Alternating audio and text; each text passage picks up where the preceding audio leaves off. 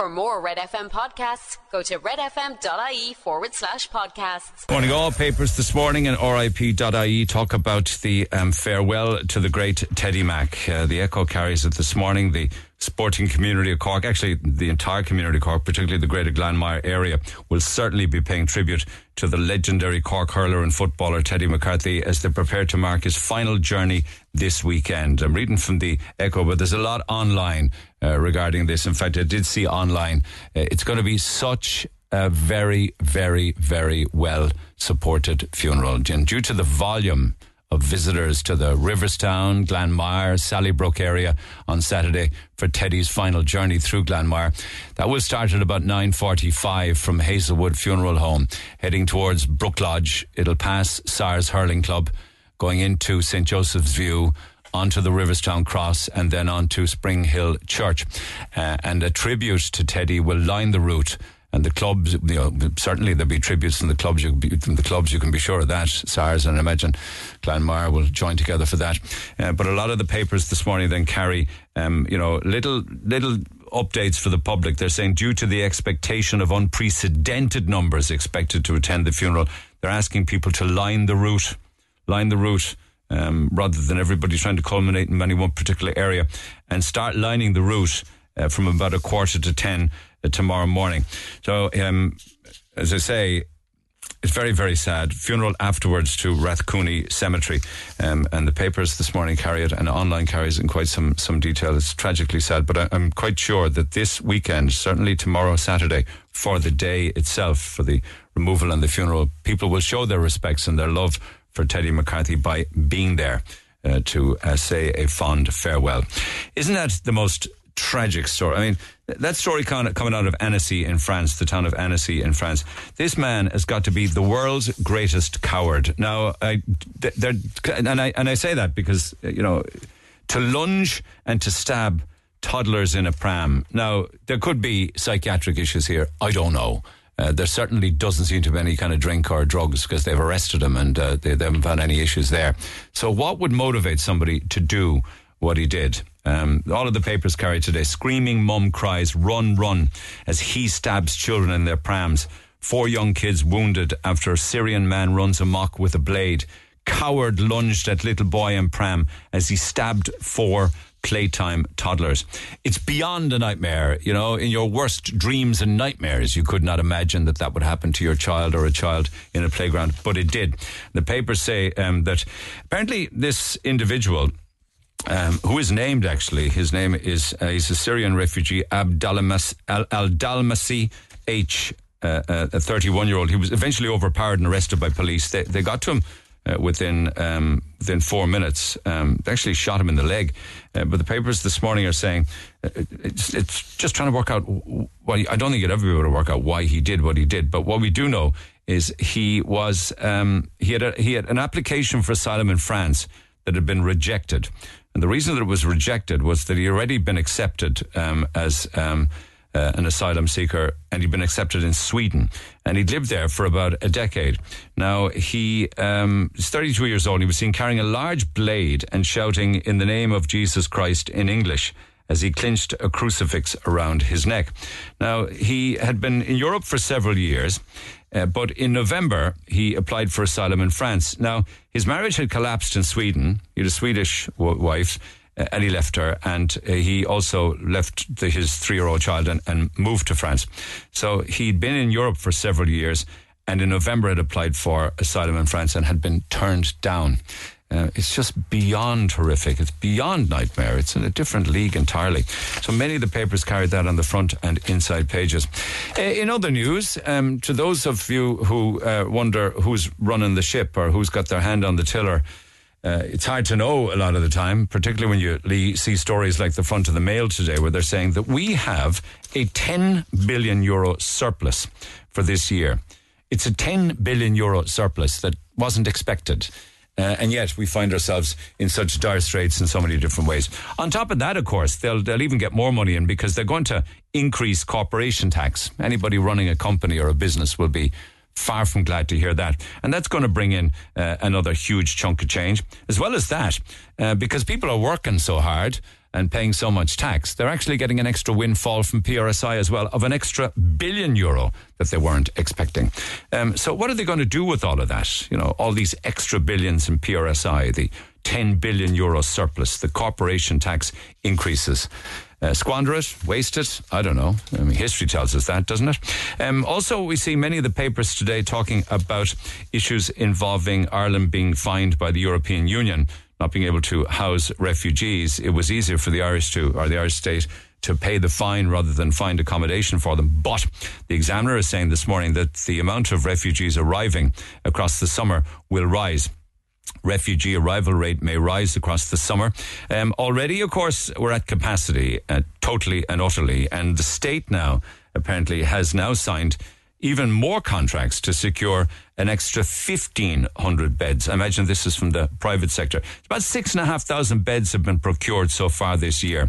Uh, so they managed, apparently, I don't know how, certainly going into the summer, you know, managed to find another 1,500 beds, imagine primarily in in hotels. But certainly one way of doing it is by using student accommodation across the summer. And this, this has happened in Cork. Um, some student complexes, particularly the larger ones that are devoid now of students across the summer, have taken in uh, Ukrainian refugees. And they're putting the figure on this is that about 5,000 student beds will be used to house migrants across the summer. They're also uh, planning, according to the Independent this morning, more rapid built homes to be constructed by the end of next year to ease the crisis. They're talking about something in the region of 1,500 homes, rapid build. How rapid, I don't know. How quickly they get up, I don't know. I couldn't find that answer in any of the papers this morning, but I'm quite sure much, much faster than a traditional home. So these are all of the things that they're attempting to do to quell the influx um, of people fleeing, fleeing war. And I think, I think, think it puts things in, in perspective when you find the Russians just blow up a dam, right, and they flood uh, pretty much all of, uh, you know, uh, southern Ukraine, um, and so many, so many people are left homeless. Um, that's a particularly cruel act, don't you think? That's the kind of thing that many refugees from Ukraine are running from. You know, um, you know, crucifixes and religious imagery, certainly in hospitals. That's back in the papers this morning because St. Vincent's University Hospital um, have removed Catholic imagery and all artifacts from public display. As a priest at the centre of this story who's claiming that uh, staff and patients at the hospital are very upset at this. Um, the holy images and crucifixes have been removed from public display. It's a lengthy article making the mail, but one paragraph says that there were concerns uh, that the religious icons and imagery would compromise the hospital's ability to carry out abortions. So that's an interesting one. Um, you talk about people's respect uh, to make choices in their own lives, certainly when it comes to termination or abortion. But what about the elderly whose rights really have been trampled on? And that's what it's about, really. You know, it's, it's not really about, you know, the Beaumont residential nursing care home. This is, okay, this is about the nursing home not being able to survive on the amount of money that's given by a fair deal.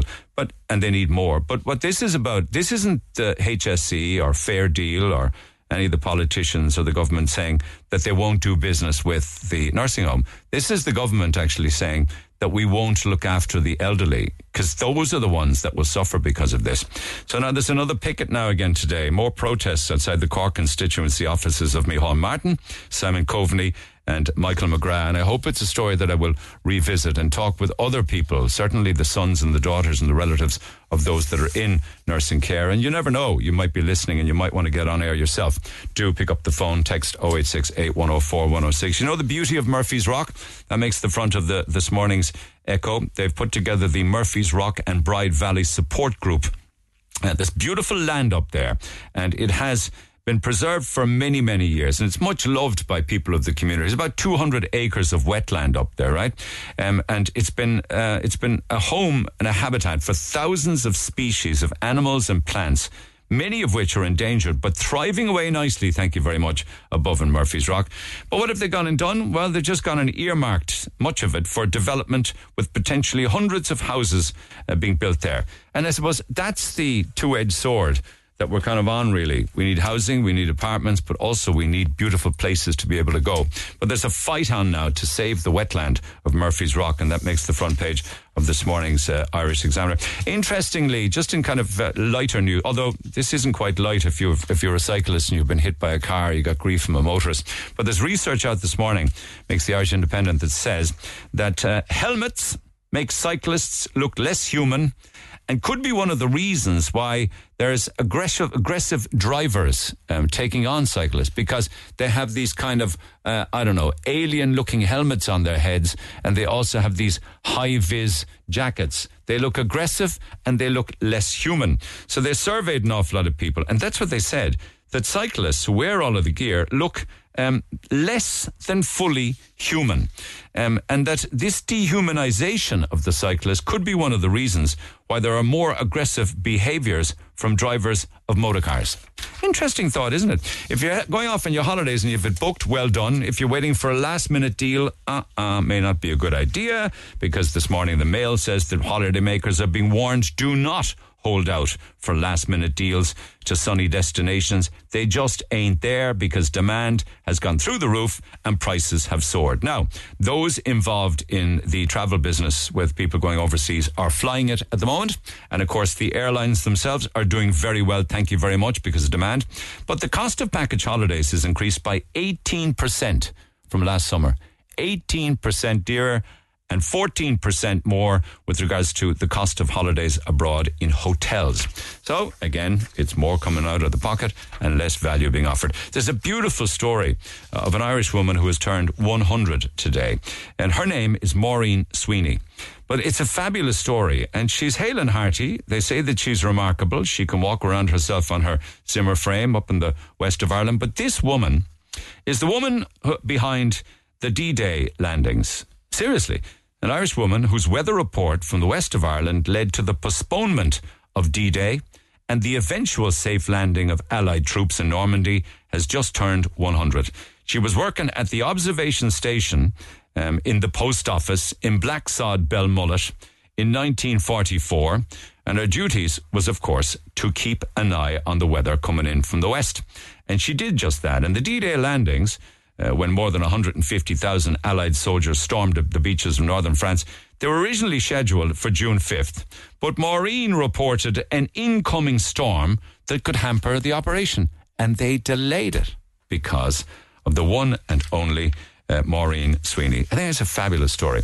Um, meanwhile, um, back to 2023, I was talking about research with regards to helmets for cyclists. I probably should have mentioned this at the same time. But what's the first thing you do when you get up in the morning? Okay, you might have a wash or a shower, you might brush your teeth, you might go down and have coffee. But is there anything you do before that? How about picking up your phone? First thing you do of a morning, picking up your phone, scrolling. Bad news, man. Bad news, woman. Bad for the brain. Research this morning says that you should wait at least 20 minutes in the morning before even looking at your mobile phone. It's better for you, apparently. Better for you. 20 minutes, half an hour if you can. Um, I, I, I understand that eh, because I'm actually some it's something that I do as well. Not not in the lab but I do go as soon as I'm down and I have the coffee. Then I start checking uh, the. Actually, hang on a second. That's probably about 20 minutes, so I think I'm okay. But for the rest of you, 20 minutes, better brain.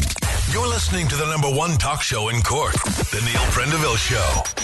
It's the best in Cork. On Red FM. Right, we let me get straight into it because uh, I dropped on tickets yesterday afternoon to Live at the Marquee for all of my winners for Tommy Tiernan, and also I dropped the tickets down for Ollie Murs, and I was chatting with the staff. They're, they're always in great form, the staff down at uh, Live at the Marquee, particularly the security staff. They're in great form. They're a great bunch of people, and they were getting set up for, for Tommy Tiernan. He was on stage last night. One story they didn't make in the paper, didn't mention in the papers this morning, was that he had a fantastic gig and it was phone free.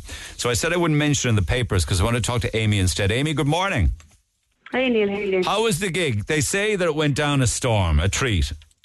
Yeah, like it, it was. It was. It was a, a brilliant gig. Like it was very, very surreal to see an entire crowd of people and not one phone in sight. I'll get to the phone in a second, though. I'm told, at least what uh, Emer Walsh is saying in the Examiner this morning, is that if Tommy attracts a slightly older crowd, so therefore the bar area was quiet. Is that right? I wouldn't say so. No, um, like everyone was very scattered out there. There was a lot of tables. There was a kind of an outdoor bar, like in in a tent outside the main tent.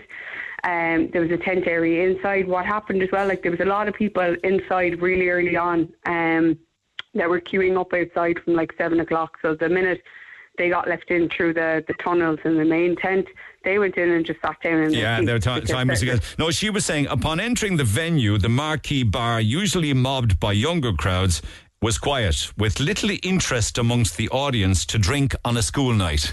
I thought that was well put.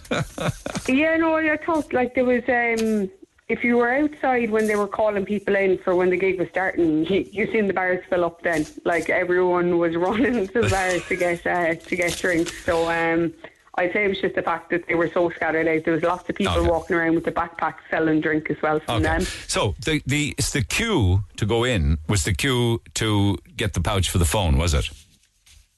Yeah, so there was. Uh, I, I mentioned it to, to Kevin earlier. The I think that the person, the security outside that was doing traffic for the cars, I reckon didn't own a car at all. Uh, it took um, it took 35 minutes to get from past, like I was actually getting past the entrance to the National Cart Centre, um, down that road. It took 35 minutes to get from there to the edge of the car park.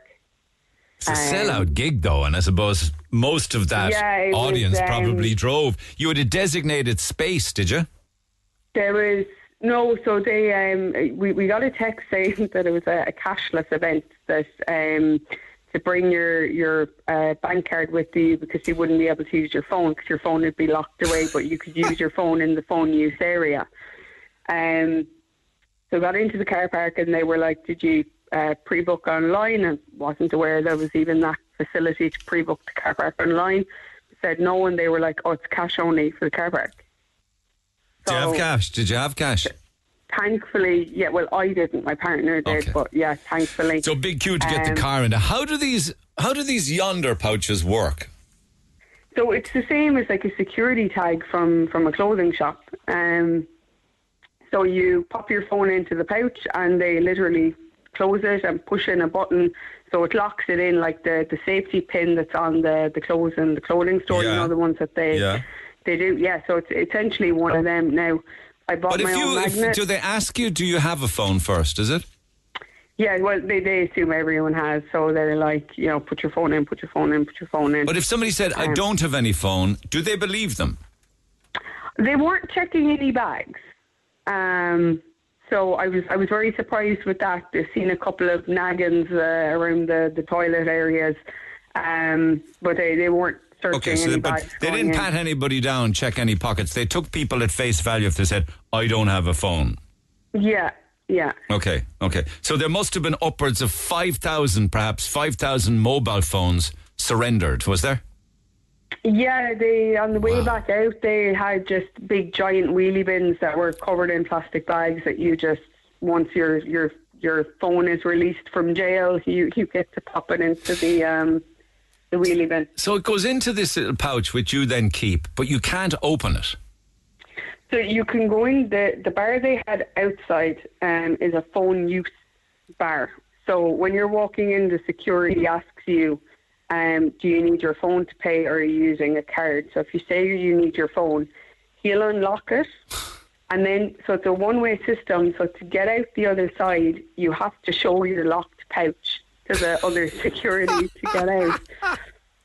Now, what, what I did in this area was I, I got my phone unlocked. I took a little makeup palette out of my bag that was a similar phone shape, shoved that into the little pouch, and showed my locked pouch on the way out with a phone looking device inside. Oh, you're a serious criminal, you are. Yes, I felt like a hardened criminal Yeah, going out. absolutely. But I felt like I felt like I was like a teenager in school, you know, like checking my phone inside my inside my handbag, like just making sure. Cause I, my my son was being babysat, and I just wanted to make sure, you know, everything was okay. Yeah. Um, but yeah, the fear of God in case I got caught with my phone. Did you take it out inside of the gig? No, I literally um, clicked the, the button while I was inside my bag, seen a message from my dad asking what time does my, my son go to bed. So I just opened while it was still in my bag, replied nine o'clock, and It's kind of information so you should have away. given him before you left. I would have thought, Yeah, yeah. Like I, I or maybe a assumed he would typical man, he wasn't listening. But the um the the kind of the the food then there was two food catering trucks um that were again I assumed cash only. So after queuing for twenty minutes in, in a lengthy queue, um got up to the top and the, the lady at the cash register asked, um, "Are you paying cash or card?" So I said card, and she said, "Oh, um actually our card machine is down here, so you have to." Rejoin the other queue over there for the donut stand, which looked like it was a 15 minute queue um, and then queue up there, pay there, and then come back over here with your ticket. Oh, that's a disaster. You see, yeah, ca- yeah, see, with, with, the, with cash, that'll never happen. Mm-hmm. You see, cash is cash. Like you just hand it and it's done. Technology Yeah. will let you down. It'll fail. Yes, yes, definitely. But it was uh, overall, it was, it was, it was good. But you know, I feel like it was a bit kind of big brotherish, you know, uh, a bit monitored for adults to be, you know, lock your phone away. sort Okay, so thing. when the gig is over, how do you unlock the phone? Uh, Oh, the exiting unlock the pouch, the pouch, I mean. Yeah, so they they open the floodgates, um, the the the fire exits, we'll say, out of the marquee, um, and there's people stood there. So I would advise anyone that, that's ever going to one of these gigs that has their phone locked in a pouch, bolt as fast as you can ahead of that queue, um, because otherwise you're in a queue of five thousand people trying to get their phone unlocked. So all of the Um, 5,000 have to queue for somebody to physically unlock the, the pouch. Yeah, yeah, Oh, they're they're stood there with this big round disc thing with a magnet in Is it it worth it though? Why, why do people have to surrender their phones? What, what's I the reason I think it? a lot of it was probably to do with some of the jokes um, that that were told last night. If if some of them were publicised or got out in the media, like they they like I felt like I should have probably been arrested for laughing at some of the jokes. Okay, without g- going into the details of the joke, what were the subject matters? Um, there was um, young kids being um, interfered with. Um, was was the subject of one. Um, young kids on the, the late late show with their disabilities that are apparently getting worse year by year that it would have started off with a cough back in the 70s and now um, it's almost like the the show is waiting for somebody to die on stage so you can text in and so they can try earn money Right. so okay. they were um, yeah. yeah. as I say like if, if some of them were were you know recorded and, and got out I reckon there there could have been some bother. Okay, paedophilia and, and disabilities. And people, you felt guilty about laughing, but people did laugh. They did laugh. Like some of it, like it was, it was humorous stuff that, that he was kind of doing with it. It wasn't viciously targeted. Like he mentioned something about an age on an interview, um, and then he was there was somebody came up in the interview and he was hoping to God that they wouldn't say the age that he had just said. So everyone else gasped when there was when the age came out, but he had a sigh of relief when it wasn't the age that he had said. You know that sort of thing. No, I don't quite follow that one, but I'm quite sure it was funny in the moment. Yeah, yeah. The um but yeah, as I say, like some some of the stuff that kind of went on, you know, he said like some stuff then was very innocent. You know, he mentioned that um his mom is in um purgatory, um and that uh, if if she's not, then um if if she's gone straight to heaven, then the rest of us might as well give up even trying because we'll get straight in. Yeah. Anything to do with race or minorities, minority groups? Um, one, um, nothing, nothing bad. Just about uh, an audience that um, uh, a black audience that he um, presented to in in America. Um, that were you know beautiful women. Um, Mm, okay. okay. they, they were like goddesses. Um, but yeah, as you say, overall it was it was a very very good event. But I'd say like that that that would be one reason I would see why they'd want the phones locked away. Because somebody said to me, one of the reasons why they have phone pouches is the artist and the performer doesn't want the content of their show leaked, especially for something like a comedy gig where videos or certain jokes and stories could be put up online and ruin the show for future audiences. You know, Yeah, sharing po- sharing the jokes. Possibly, but uh, again, yeah, I feel like a, a big part of it, like, would be, you know, where the the kind of type of culture that, that we have now. You know, people get very easily offended by a lot of stuff. Correct. So Yeah. it could be a cancel culture if, if some of the, the jokes got out. You know. Yeah, good point. But for me, of course, I think the main reason why phones are seized and put in pouches is so that people don't use them and they're not holding them up and filming and getting in your way with their arms in the air. And that's very annoying, particularly if it's a, a music gig or a comedy gig like that. And you have to contend, you have to contend with somebody or groups all around you filming and just getting in your way. So that's a, that's a great yeah, idea too. Yeah, that that does become frustrating. But like as I say, it, it, it was completely surreal to see like so many groups of friends all sat there with nobody having their phones in their hands. It was like somebody took you back twenty years ago in time. Isn't that brilliant though? They might even have conversations. Yeah, yeah, like everyone, everyone was interacting, everyone was talking. You know, people actually had to have conversations with one another as opposed to sitting in a, a group. But the the range of of um, ages there as well was was drastic. Like there was definitely people there that were 18, 19, 20, right up to you know in their seventies, eighties. Brilliant. That's good to see. So it was he reaches a, a lot of you know different audiences, and even looking at people, you know, there was no one type of person or you know a majority type of person. You know the way like some people might have been, you know, skaters or um, uh, that sort of uh, you know different different groups of, of people. Everybody was into it, and you too. Everybody, yeah. Thanks for reporting back on everything that happened last night at Live at the Marquee, both on stage and off stage. Do appreciate it, Amy. Thank you.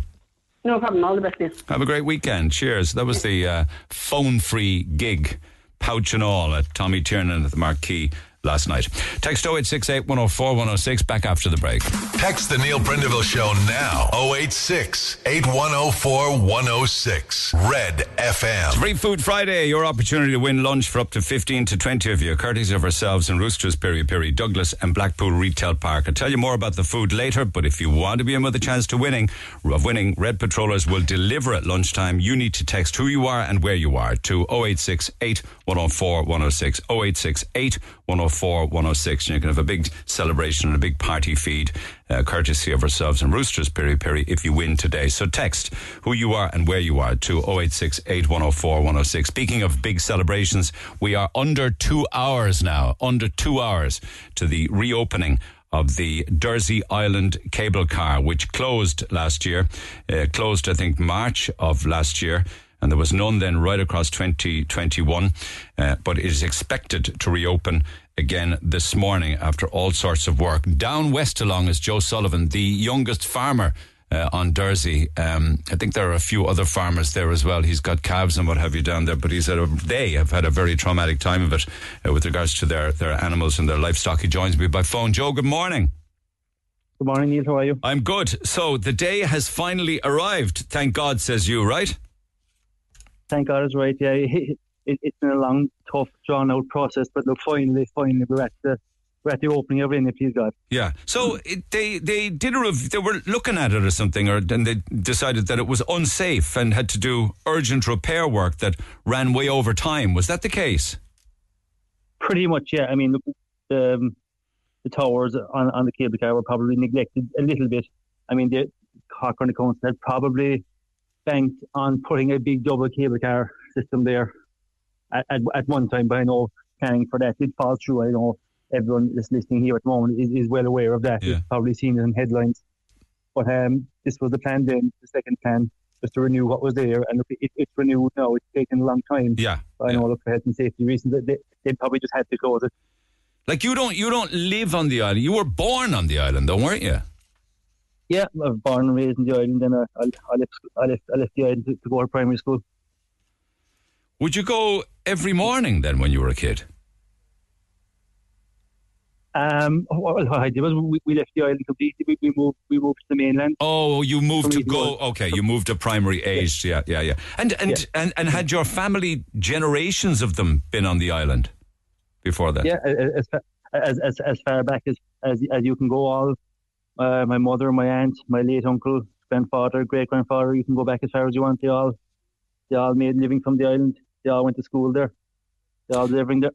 Yeah. So there was a school on the island. Was there a post office, a shop, things like that? Yeah, what you would have had is you would have had a small primary school with one room, and you'd have had with one teacher, and you'd have had um, a post office slash shop at, at the time. Yeah, That's what that's what would have been there. yeah. And who's living out there now, Joe? How many people? Um, I suppose you're talking four or five people really overall. I, I think in the summer months it, it will come up when, when people have more confidence with the cable car up and running. They, they, they'll be able to come and they'll be able to stay there. Instead, it, it'll just be much, much easier to bring bring their clothes, bring their shopping, bring bring their belongings, whatever. Because trying to bring it by boat is just it's just next to impossible. It'll be much easier with the cable car now. It's treacherous, but But you, I, I you were getting over. How are you getting over and back to your animals though? All last year and this part of the early part of this year. Um, sure suppose for a lot of it, Neil, I have my own boat. I was able to make it back and forth, but it was a, it was it was, it was tough. I mean, I did it all at my own expense. When you racked up bills there, just just up, just under a thousand euros on diesel Wow. alone. To go over and back and on a rib, that's treacherous. But I assume you know you clearly know the waters there, obviously. Oh, I, I, I do, I do need, I do need. Uh, look, I'm born and raised in, in the area. I spent eight years as, a- as a commercial fisherman, worked there at Castle Bay, and I would have fished the local in the area as well at one time. So I, I, I know it pretty, pretty well. Not as well as everyone, but I, Yeah. I know it pretty well. And, There's- and yeah. to be fair, look, all, all, all our neighbours, we'd have all pulled together, we'd have all helped each other out. I would have gone with, gone with my neighbours and their boats at, at times, and they would have come with me. So I mean, look, we, we did our best. La- Is that, the, an article? There's an article in the Examiner this morning says that last December, two farmers left the island as they couldn't access the island safety, safely. A couple who have a holiday home on the island were also expected to follow suit and leave before Christmas Day. Those departures meant that for the first time in more than 400 years, the island was uninhabited. The last time there was no people on the island was 1602, when the 300 strong population were all massacred by English forces after the Battle of Kinsale. Isn't that incredible? yeah, it, it, it's some marking history. This is, you know, people managed to tough it out there for that for that long, and, and be able to be able to survive. I mean, I mean, going back to the sixties and seventies, I mean, there was a fine population of people there. But look, the age, age profile was probably against a lot of it. Really, they're all generally older people. Yeah. My my own mother, my own mother, aunt, and uncle would have been the three youngest in the primary school at the time Yeah. when when it when it closed down the island. My mother being the youngest, and I interned in turn then being the last to leave there to go to, to go to school again Yeah. after that. So I mean, So the leaving of the island really is very similar to those who eventually left the Blaskets in the 50s, right? I thought you could talk something along along those lines. Yeah, that, that would be correct. It, it was tough. I mean, Dursey Island is a lot more closer to, to the mainland It is, yeah. Than the, than the Blaskets would. Like, it, it, shouldn't probably have had to come to that, and I don't think it should have come to it for as long as it did. I mean, there was, I think there was a lot of promises that didn't end up happening, and Yeah. there was a lot of, lot of logistics that just didn't work out, and which, which is fine because I know there isn't too many more cable cars that go over the sea in Ireland for people to be working on and gain experience on. I mean, it, it's kind of an experience in itself. In the building of it, the people that built it are the most experienced people at doing it.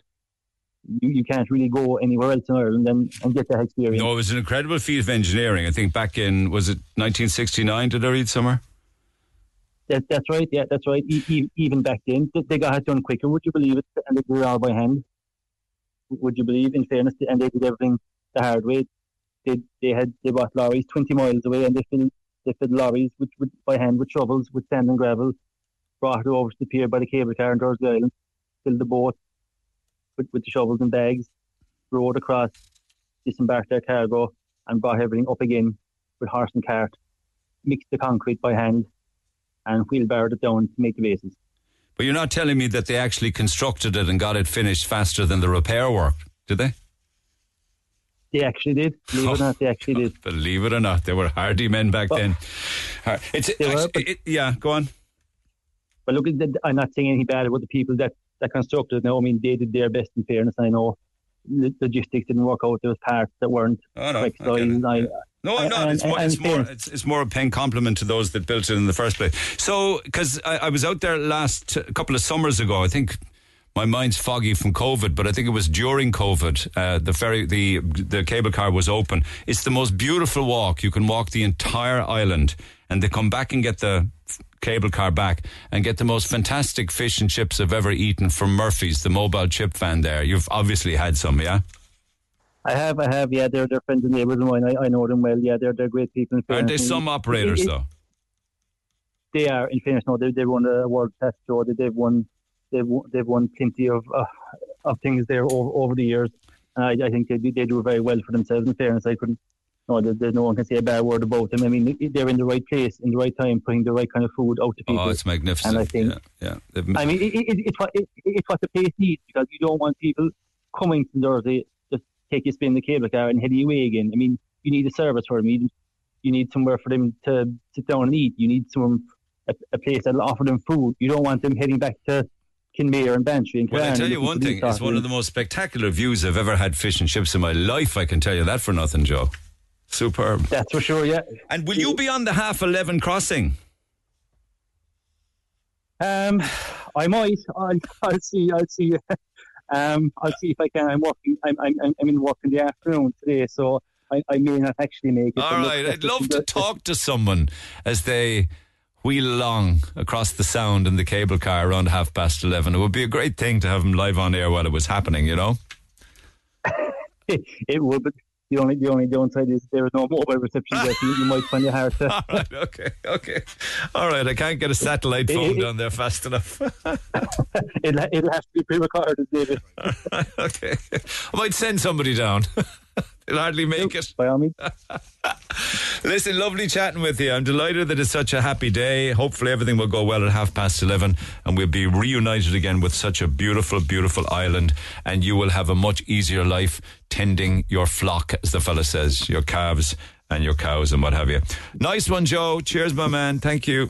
Thank, thank you, fair play. Thank you very much. Lovely guy, fair play. It's going to be a great summer on Dursey. If you haven't been there, you need to go. It's a wonderful trip. You can incorporate an awful lot of other visits down around the area, not just Dursey. There's an awful lot more places that you can bring in on your day or your overnight stay in a B&B or a hotel, or whatever the case may be. So the cable car will be reopened this morning at half past 11. Um, it's not possible. You can't pre-book places on that cable car, you know. You can't. But it's so fast. You're over and back, not a bother. So good luck to them all. Text 0868 104 106 back after the break. Get it off your chest. Call Neil Prendeville now on 0818 104 106 Red FM. Incidentally, from next Monday, just like last summer, and from next Monday, we're going to start giving away passes, family passes, to all sorts of different tourist locations across Cork City and County. And you need to also download the superb uh, Explore Cork app. It's an absolute beaut of an app if you're heading out and about on weekends or day trips. But more about that on Monday with loads of family passes for an awful lot of different uh, tourist attractions. So many of them have been very good and very generous again this year, and I thank them all. But back to the phone lines we go for now. Um, you know, the things that people do and the amount of hardship that they create in people's lives without ever thinking of the consequences of it. Have a listen to Pat O'Neill. Pat, good morning. Neil, good morning. Regular Neil, contributor have- to the programme. Thank you. Go ahead. I'm, I'm just very upset there. There was an incident, as you know, on Boyce Street last year where an elderly couple held at knife point. So my wife and I were coming up here on Friday, and there's a man who's mentally, he's not, he's, uh, he's unstable, Neil, and they robbed his pension. Two fellas who were taking drugs, they robbed his How? So just, just so, so he's. So you're saying my lovely neighbour who works hard every day, five days a week, went to Yeah. the bank, right? hmm That's the guy last night, and I had the cameras are on him. He took out he took out money from the bank, right? What happened Mhm. next? He just went into the house, Neil, for about, I'd say, a minute and a half, Neil. And in that minute and a half, three fellas came around the corner. They're on camera. The guards have it. The, the footage is excellent. And they went into the car, took his wallet, took his, took his, yeah, um, his travel tra- driving license, and they took his credit cards. And um, they passed outside my door, and I heard them saying, "Give me 200 from the wallet."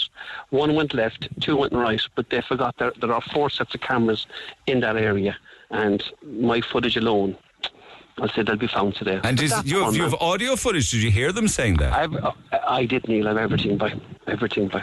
I can give you the time, the date exactly. It took exactly one minute and seven seconds. I see a fella dressed all in black with what looks like kind of black shorts. The colours could be wrong because it's black and white. Yep. And he's opening the passenger door. That's one of the characters, Correct. is it?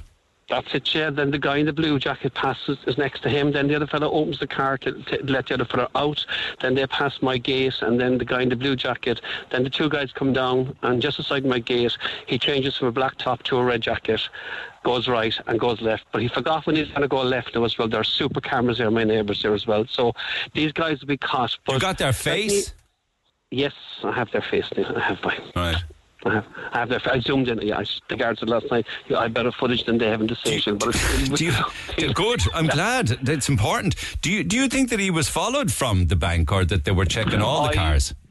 I, Neil, I know for a fact from a very good friend of mine there, there's 37 cars after being done in this area in the last two weeks. So basically, these guys know what they're doing. Like, I, they were out of it. That's all I can say out of it because one guy could barely walk with the blue jacket, and the two lads then one fella had another red thing, and he said, "Give me 200 from the wallet." Like that's his weeks. That man goes to work every morning at 7:30 to half six to feed his family, and to have faced that last night at 20 past 10. Did he forget the I mean- stuff in the car? or What? The misfortune. Neil, what went in home just to say probably do something. You know yourself, and you look, we've all done it by, and Oh, within yeah. that minute, within that minute and a half, they took everything. You know. So I spoke to him this morning. I'm going to give him a few bob just to get some shopping and so forth and everything else. But like Neil, there's a man there in Boyce Street, by like the two young fellas robbed his money last Friday off in the house. Like, this is another incident. Yeah, just you know, when a couple were attacked last year on Boyce Street, there, them um, Mary Yeah. O'Halloran and her brother Yeah. Jerry. Oh, yeah, yeah. Five dollars up and that. He sits down every day, Neil. He listens to his music, has his cup of tea and his fags.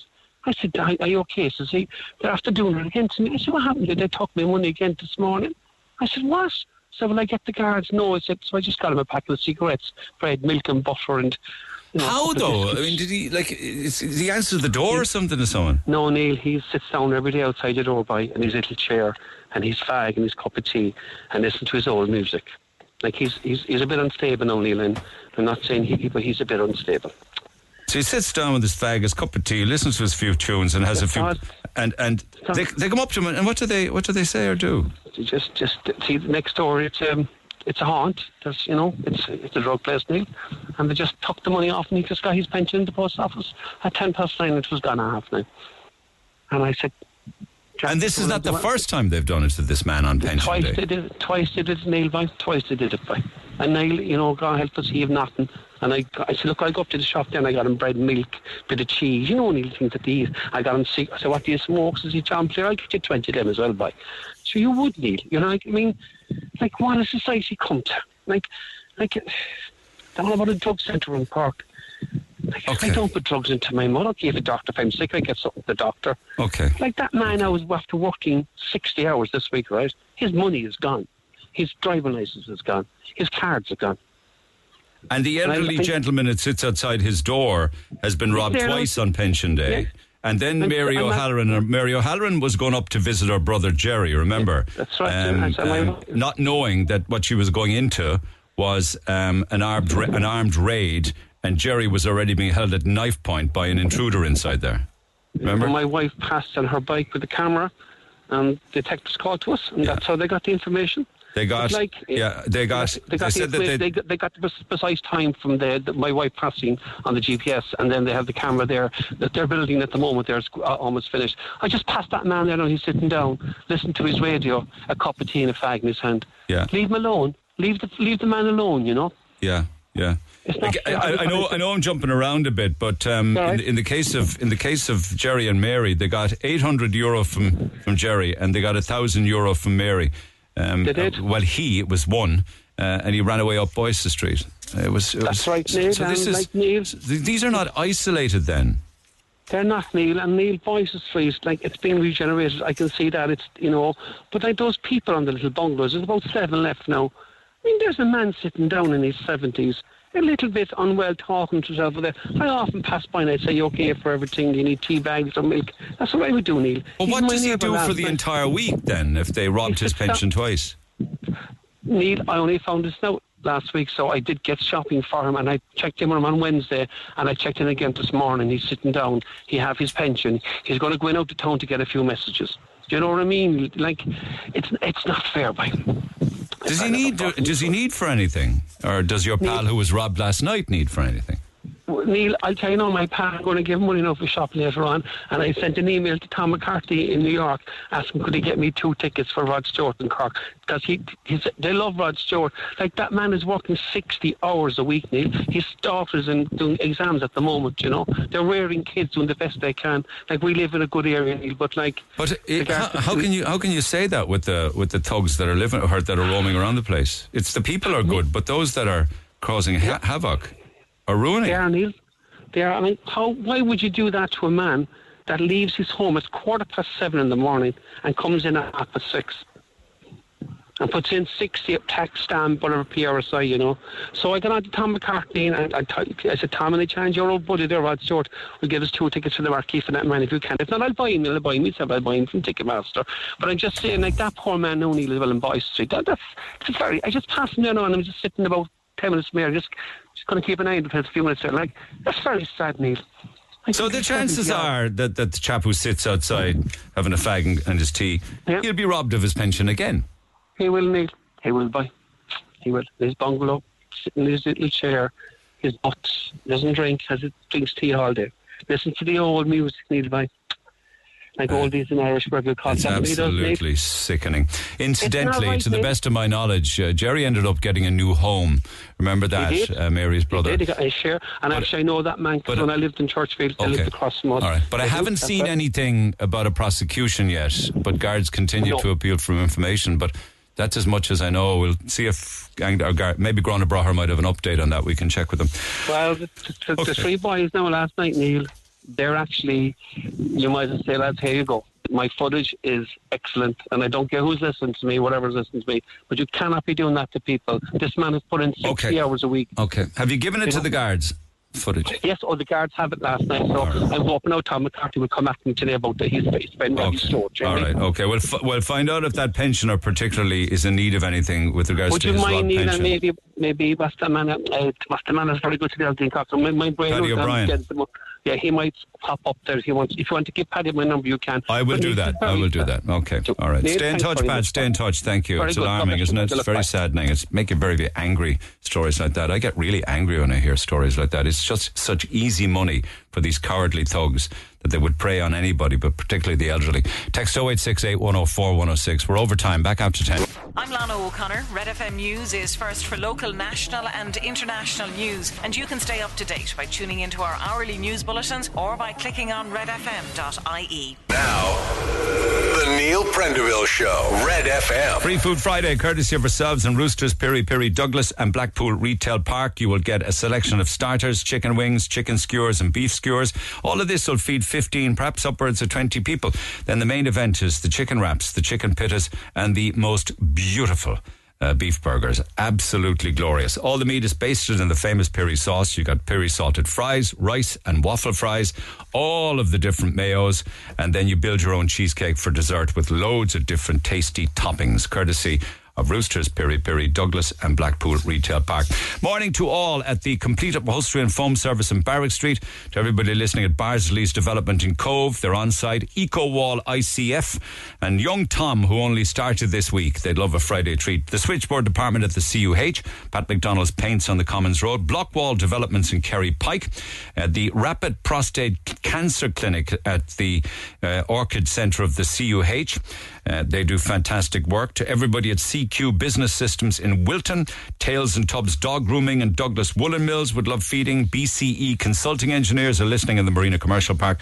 Everybody in the Pharmacy Department of the South Infirmary and the Victoria Hospital. Sheehan's Plumbings in Waterfall. To everybody refurbishing houses around UCC. Um, don't know exactly where you are, so if you win, I don't know how I'd get it to you, but I'm sure I have your number. EBO Home Rescue at the Marina Commercial Park. Irish Removals in Bishopstown. Donovan Auto Services in Upper Glanmire. Meraki, am I pronouncing that right, Chloe? In Glanmire, Tesco home delivery drivers in Ballincollig, and Brothers of Charity Day Service. Um, we'll do some more shout outs in about 20 minutes' time, half an hour's time. I need to go back to the phone lines though. Text 0868 104 106. Calls on the way. Call the Neil Prendeville Show now. 0818 104 106. Red FM. Pat O'Neill describes some shocking crimes against the elderly and the vulnerable just before 10 o'clock this morning. But staying with the vulnerable, I want to talk with Danny Forrest Cyril, if you don't mind, um, because he's got a sad tale to tell. Dan- Danny, good morning. Good morning. You can hear me all right, Dan? Yes, thank you. Okay, okay. How are you bearing up? I hear that the last resort now is that you're living in a tent in North Cork. Nobody should be doing that, but you're a 70 year old man going through cancer treatment and chemo. How are you bearing up? Um, kind of bearing up, but I don't have any medical doctor or nothing, and I don't have any medication. You should have all of that if you if you're living with cancer. I and- was on medication and everything, but since I've uh, come back to Ireland, I've not had any, any medication at all. Okay, okay. We'll talk about coming back to Ireland in a moment. How long have you been in the little tent? I have photographs of you here outside your little tent. How long? Uh, two weeks. Okay. And how are you bearing up for food and, and water and things that we need to survive? Uh, I'm getting help off of Hazel, and I'm getting help off a man called Steve. And there is a, an elderly farmer from uh, Buttevant uh, living here, and he comes down to see I'm all right, and he comes down to give me some food as well. Okay. When you said Hazel there, she's a street angel herself and she works and operates with street angels. Where were Yes, you where were you you were in Cork City before you went to North Cork, I believe. Sleeping rough, were you? in, I was in Cork City, and um, I went to Focus, but I also went to the Simon community, and the Simon community asked me to go to see the council. When I went to the council, the man asked my name, my date of birth, everything, and he said, Does your mother come from Cork? And I said, No, sir. I said, Both my parents are deceased. And he said, Well, there is no need for you to be in Cork. Right. Okay. He he said go elsewhere. Words to the effect of go somewhere he told else. me either to go back to Scotland or go up and go to kind of Northern Ireland where I'd be back under British rule. You would be a UK statistic, I suppose. But here you are, Yeah. nonetheless, at the age of 70, living and trying to survive in a tent. Why, why did you leave the city? Um, were you at risk in the city? Just a minute, sir. I can't hear you very well. Okay. I, I'm just saying, when you were living uh, near St. Francis Church, was that living rough on the street or in a doorway or something? Hello? Hi, can you hear me? Yeah, yeah. I'm just saying, can you hear me, Danny? Yes, I I'm can just, hear you. I'm ju- I was just saying to you, you were living near St. Francis Church for a few weeks, but I believe you were beaten up a number of times and robbed. I was robbed of my stuff, and uh, two people that uh, did it were staying in the Simon community. Right. Okay. And what, what, what did they just came across you and just threatened you to give them They everything you had had? been looking at my stuff when I was walking around the town, and I was approached a couple of times. They're saying that I had too much stuff, and I was homeless, carrying all the stuff that I had. And then there was um, two men come one night when I was lying in a shop doorway across from the Peace Park, and uh, they tried to take my watch. And the man said, uh, "Take your watch off and let's see your watch." And uh, when they gave the man the watch, he ran off and told me I wouldn't get it back. But a gentleman that was nearby saw them taking my watch, and uh, he went and confronted them and said that if they didn't get the watch back, there was going to be trouble about it. And then about 10 minutes later, the same gentleman came back and handed me my watch back. Were you ever hurt, physically hurt? Not personally um, hurt, but I'd been threatened and everything. And your stuff that they stole, when you say stuff, what, what do you mean by stuff? Well, with sleeping bags and uh, everything, and I had the boots, shoes, and everything that I, I needed to sleep to try and keep me dry when I was on the, the um, street doorways. Yeah, I know, I know. So you didn't stay in Cork because it just wasn't safe, and you thought a better option would be to go to North Cork and to live in a tent. Well, I went into what's it? I went into Mallow, uh, the um, or not the council, the social welfare department, and I went in and I spoke to them, and I told the lady where I was, that I'm down in the the. fi- yeah, don't say where you are. Incidentally, just just uh, Yeah. Just keep that to yourself. What you said to her, and what and what did they did they offer to help you? Uh, no, they said if uh, I was in Mallow, they would help, but because they thought I was in Cork, that uh, I'd either to go back to Cork. How do you feel about the fact that nobody will help a seventy-year-old pensioner with chemotherapy and cancer? Well, it's a bit disappointing, and I was uh, really a bit confused because I didn't really know what to do. And with me not having been allowed to have any money or know nothing from anybody, I found that um, very difficult. And how But did your how did your life end up like this, Danny, at the age of seventy? Um, what happened in Scotland? Well, in Scotland, um, they say both my parents are deceased, and my marriage broke up and everything, and uh, I had a son that uh, I've never seen since he was six months old because my wife run off with my best friend, and I kind of confronted them in Butlins at Barry Island in South Wales. Okay, so you've had And a the gentleman in question, he was in the same. All right, I, I won't go in, if you don't mind. I won't go into the detail of that. I was just curious as to how. So you ended up then when the marriage broke down, um, Yeah. uh, homeless, is it? Pardon? Did you end up homeless after the marriage broke down? Yes. Yeah. And have you been homeless for many years? I've been homeless for a good part of my life now. Like it's been very rough. You haven't had a roof over your head for a long, long time. Uh, not really. I when I was out, even when I went to hospital, I was homeless because they found uh, like a blister in my arm, and then when I went to hospital, uh, they kept me in hospital for three days, and uh, they said, "Dan, we think you have cancer." And then um, I was taken to hospital in Edinburgh, and that's where um, I had the cancerous um, thing removed and everything, and uh, that's been the biggest part of my life. It's more or less kind of de- destroyed me that way. You must be very sad the way your life turned out when you look back at your 70 Uh, years.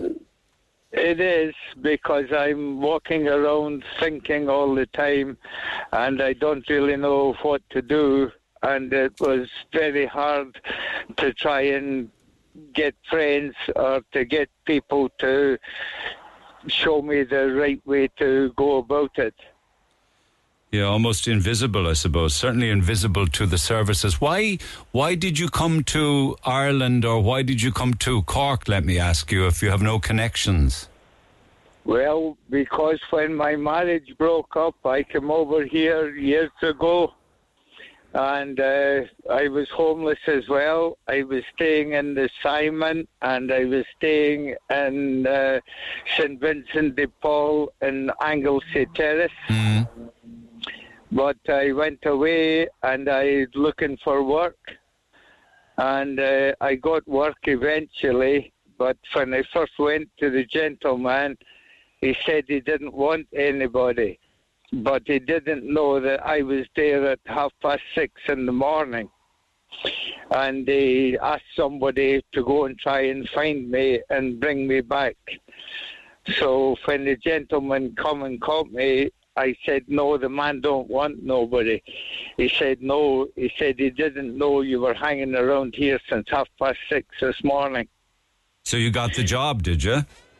Uh, I eventually got the job. He asked me what I could do and everything. And I told him the cuts of meat and everything would probably be a little bit different in Scotland. You're a butcher. Are you butcher by trade? Yes, I butcher and boner and everything and can do all factory work and everything like that. Okay. So did the job work out for a period of time? Yes, yeah, the, the, the job worked out. It was um, on a contract basis and there was uh, containers of beef coming in and then we had to cut them up and split them all okay. and then they were all pre-packed uh, and vacuum packed to go to other areas. And were you living in Vincent's while you were working? I was in Vincent's and I actually worked in Vincent's as well because of me being able to cook and I was able to do the early morning breakfast and everything in Vincent's. But now, because of the new situation, Vincent said they couldn't help me either now because I have to go through the system with um, the Simon community. Okay, because you got a job, is it? That no.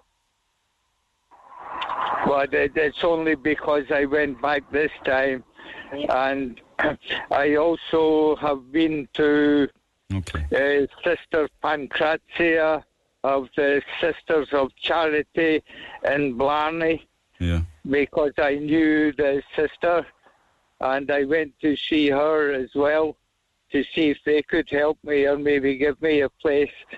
But uh, she said that they're now restricted, that um, everything now is done um, legally.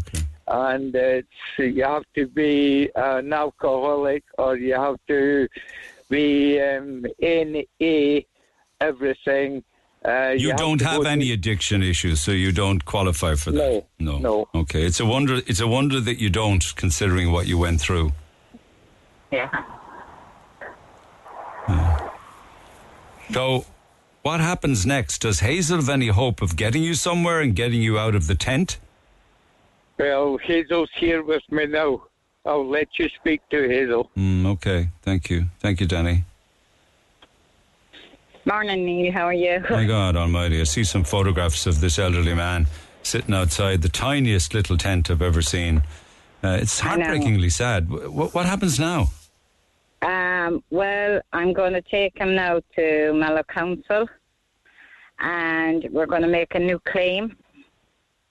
Why did he? because Why did he lose his place in Vincent's? He was a contributor to Vincent's. Had he left because of the job and tried to go back? Is it? Why did he leave Vincent's? Why did I leave Vincent? Because that was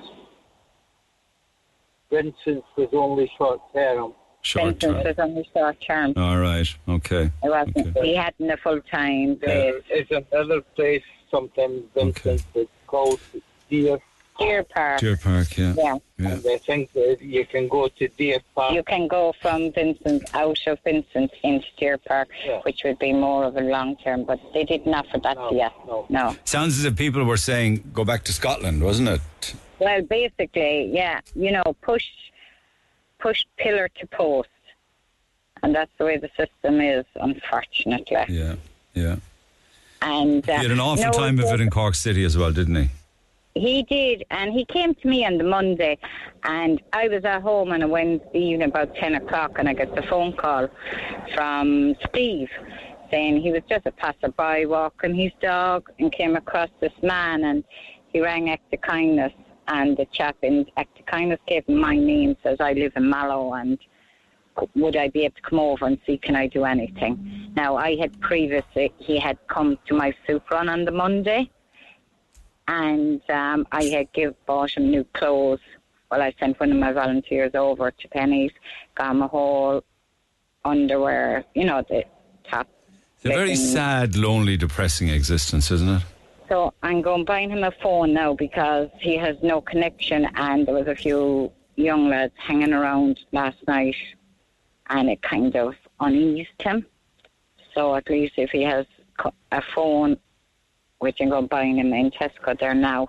Um, He's always under the risk of threat, isn't he? The risk of threat, the risk of violence, the risk of, risk of robbery. No, and um, I, we, Steve works for the HSE in Limerick, so he was on to share because I was told share or a Brian Dennehy, is it? All right. Well, we we won't we won't we won't go into the details of the different people who who, who Well, contribute we're, and try- we're trying everybody to see can anybody help this man.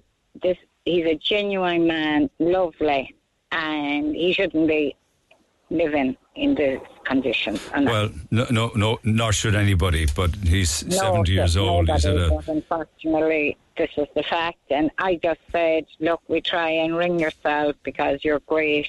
Uh, it's your great, not me. I just listen to stories. You're the one that's going. You're at the cold face. You're the one helping. What, what can pe- what uh, can people do? I mean, you know, is there is there anything that we can do to help? Well, if I can get him a B and B, I'm going to try to see at least he'll be safe. Um, there's only one or two, as far as I know, in Mallow, but I'll keep trying. Yeah. I'll yeah. keep trying. Is it? It's not. A, does he have family back in Scotland or relations or brothers or sisters or anyone? No, his parents are deceased, and he hasn't seen his son since he was six months. All right. Okay. So yeah, it's a tragic case. nobody. No, it's very tragic. Yeah, he's all alone. Yeah. But um, look, we, all we can do is just highlight it and see who comes back and see can anybody come up because I'm at a loss. There was another lady from another homeless group, Mary, and and she can't down to him as well. So between us all, hopefully, I was saying, surely somebody out there will have I will have um, solutions. Yeah. Okay. Well, let, let's see if anybody wants to help. I mean, uh, I, I'd gladly pay for a few nights B and B for him. No problem at all, Hazel. Absolutely, I would. But it's only short. It's only short term. You know that doesn't. It's only short term. It's not going to be a long term. But for now, I it'll be better because I'm just worried that his health will deteriorate, especially when he hasn't the doctor and he hasn't got his medication. Yeah. Okay. You know, and I don't want to see him deteriorate because of the situation. I think one of the first things that should happen is that he should be seen by a doctor. yeah, exactly. Okay. Listen. Um, you, you, yeah. Okay. Well, you never know who might be who might be listening. You're you're not. listening, somebody, and if there is a doctor out there listening, I'll bring him anywhere to him to get seen. If there's somebody out there that will, Okay. Okay. So you, okay. So we have a couple and of you requests. can contact me on my number. Okay. You have it. I'll pass on the details. Okay. I'll be back in touch with you again. All right. All right, Neil, and Thanks, thank Hazel. you. All right. Cheers for now. Cheers. Bye to you, Bye. Hazel, and bye to Danny as well for now. Hazel from Street Angels. Um, anybody, any ideas as to how we could help this gentleman? Certainly with regards to a GP, I think that's very important. Let's see what comes of it. Text 0868 104 106. Talk to Neil Prendeville now. 0818 104 106. Cork's Red FM. Uh, to the phone lines we go. John, good morning. Interesting text here. Can you hear me okay? Interesting text here before you uh, give us your thoughts. Um, somebody says that man should go home or up to the north of Ireland. It's very sad to hear, but Neil, this country is bursting at the seams at the moment. We haven't got the room. We're taking too many people in. There's lots of Irish people living in tents that need help as well. What do you make of that?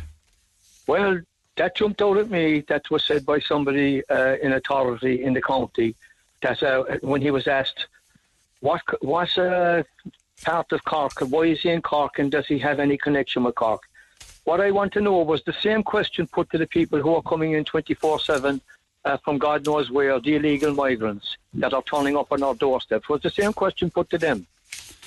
Um, I can't say that with any amount of Well, accuracy. I- well, sure. I'm sure I- at, at some at some so. stage when inter, international protection order arrivals come to Ireland, they are asked those questions. But they're But put they in. They're couldn't put in. possibly have. They couldn't possibly have any connection with uh, with Cork. Well, they come here under under different claims. They come Yeah, claiming yeah, they're asylum from war or religious persecution. Yeah, yeah, but hold on a while now. If that man was black, yellow, green, or whatever colour, and that question was put to him, it would be seen as a racist comment, which it was, because uh, he, was, he's Scottish. Maybe he has a British nationality. That's a racist comment. Well, that that that you could, you certainly could argue that point on the basis of him. Well, you, you, well, let me put you like this: If he decides to take the state to court, he'll win his case. Go home. You're not wanted because you're, you're, you're, you're, you have no connection with Cork. He's a Celt. Yes, I know what you're saying, but not not an asylum seeker nor a refugee.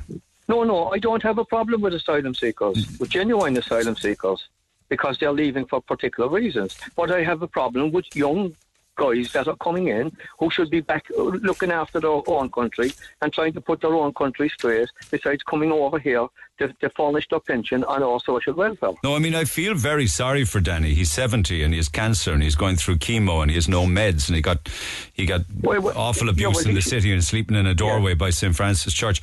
But if everybody decides to descend upon Cork from the four corners of the world, looking for a roof over their head, it's just not going to be possible. But sure, it's happening. Have you not seen what's going on? Yes, I have. I, I have. Yeah, Um, uh, yeah, yeah. So when, when, so when, when is the straw too heavy for the camel's back? Is, is there anybody? Is there anybody in, go, in government uh, looking at the situation?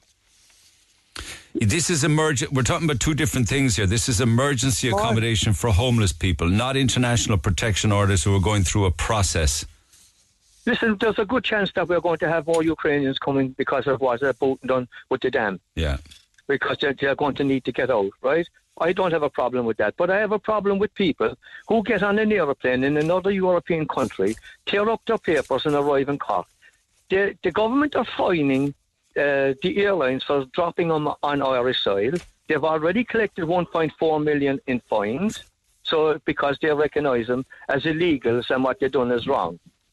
Yet, but the government, as soon as they come through the door of the airport or any port, the government recognises them as a refugee. But I have to say, without wanting to sound disrespectful to Danny Forrest, he did exactly the same thing. He he left Scotland to come here with no means and no way of supporting himself. I appreciate that he's 70 years old and has been here for some time and was working away and staying in the Vincents. Yeah. Um, so there is no real difference, you know. Somebody comes But, here. yeah, but but hold on, a- hold on a while. Oh, well, there is a difference, What- incidentally. He came here and he stayed in Vincent's and he got a job and he worked and the contract he ran its course and then he went back to Vincent and they said no. Yeah. Yeah. So it is, it is different. Yeah, yeah.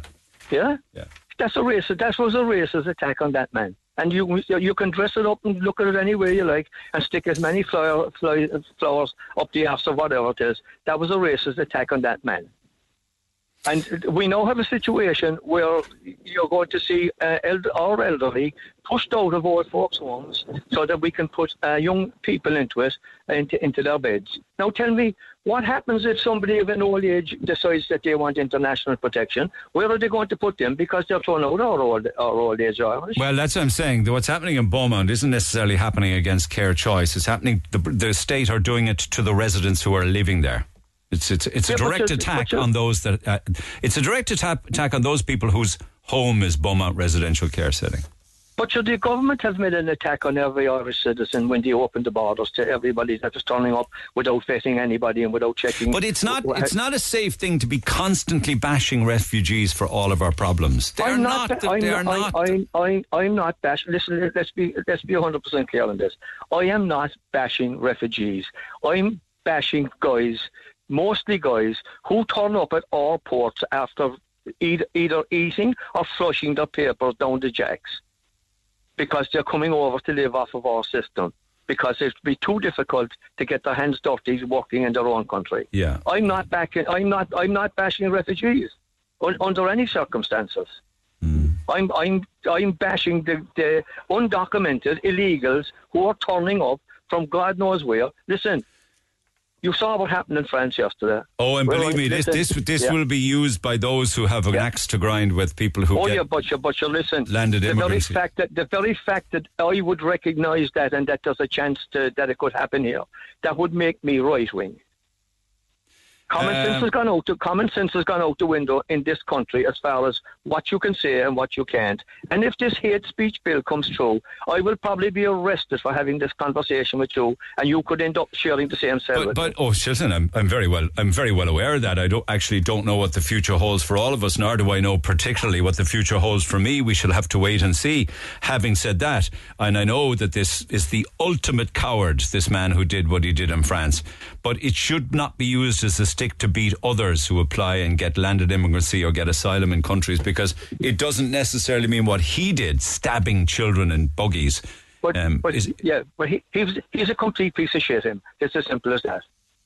well, yeah, you've said it. Yeah, you've said it. You've said it. And and, and why why did countries refuse to give him a status? What was the reason? The reason that He- France turned him down is he already had status in Sweden. Yeah, and tell me what's going on in Sweden to say that he wants to get out of Sweden. Uh, there's always, a, there's always a back there's always a backstory. Okay, what's into okay? So here, here's what we know. It seems as if the services are saying, and this is what was said to him on a number of occasions, that you need to go back to the UK. Um, you don't accept that as being a reasonable thing for a service that's bursting at the seams to say to somebody. No, you can't make chalk out of one and cheese out of another. All right. Okay. Okay. All right. Thank you, John. And, and as for and as for him getting a doctor, bring him over to the A and E in Mallow General Hospital and get him checked out. Keep those texts coming. Text 0868 104 106. Pick up the phone on 0818 104 106 after the break. Text the Neil Prendeville Show now. 086 8104 106.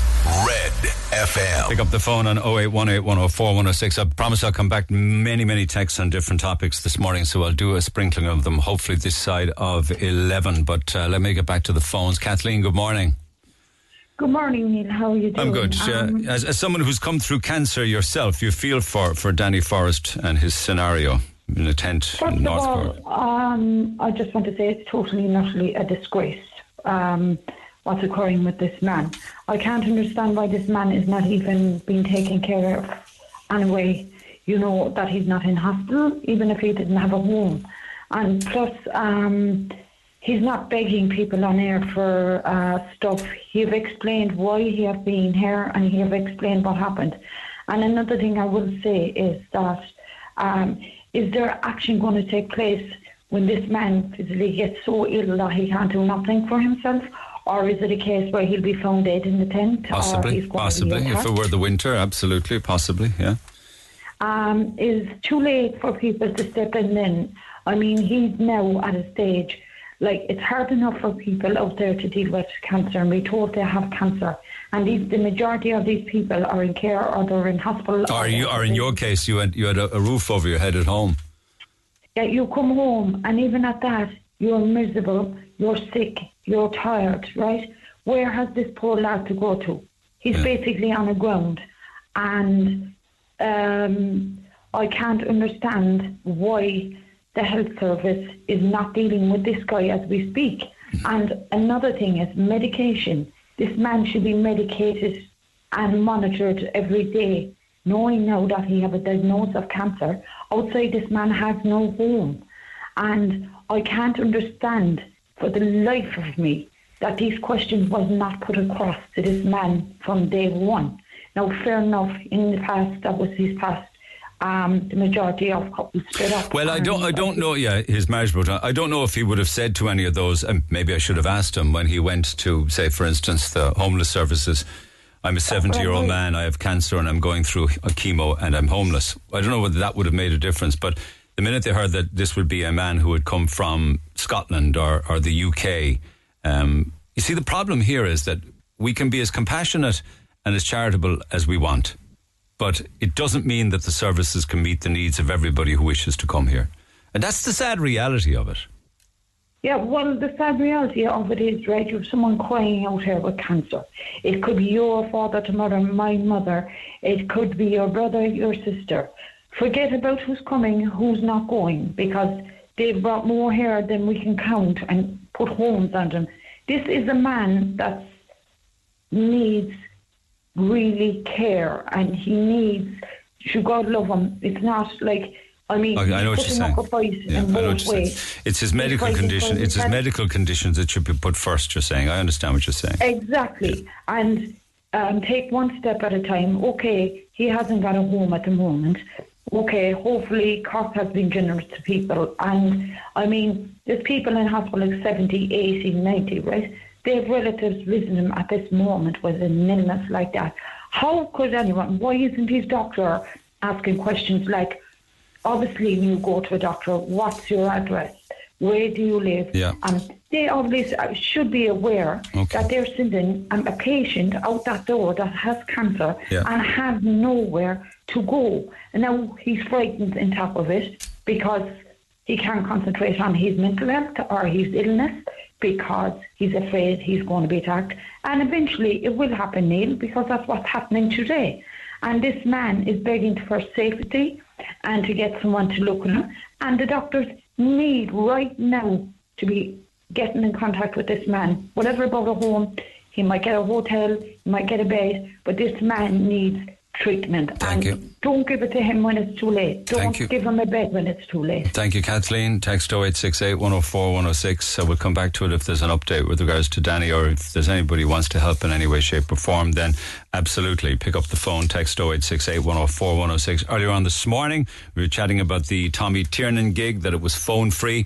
Interesting text here says, um, Yes, indeed, it gets more surreal every day. The snowflake woke, pampered brats are getting all they deserve at the marquee, says Paul. Paul, did you know the people of all ages went to the Tommy Tiernan gig? You'd have people from their teens right up to their 70s and 80s and beyond, I suppose. Um, he has a, a broad appeal. The audience profile there would be slightly older at a Tommy Tiernan gig.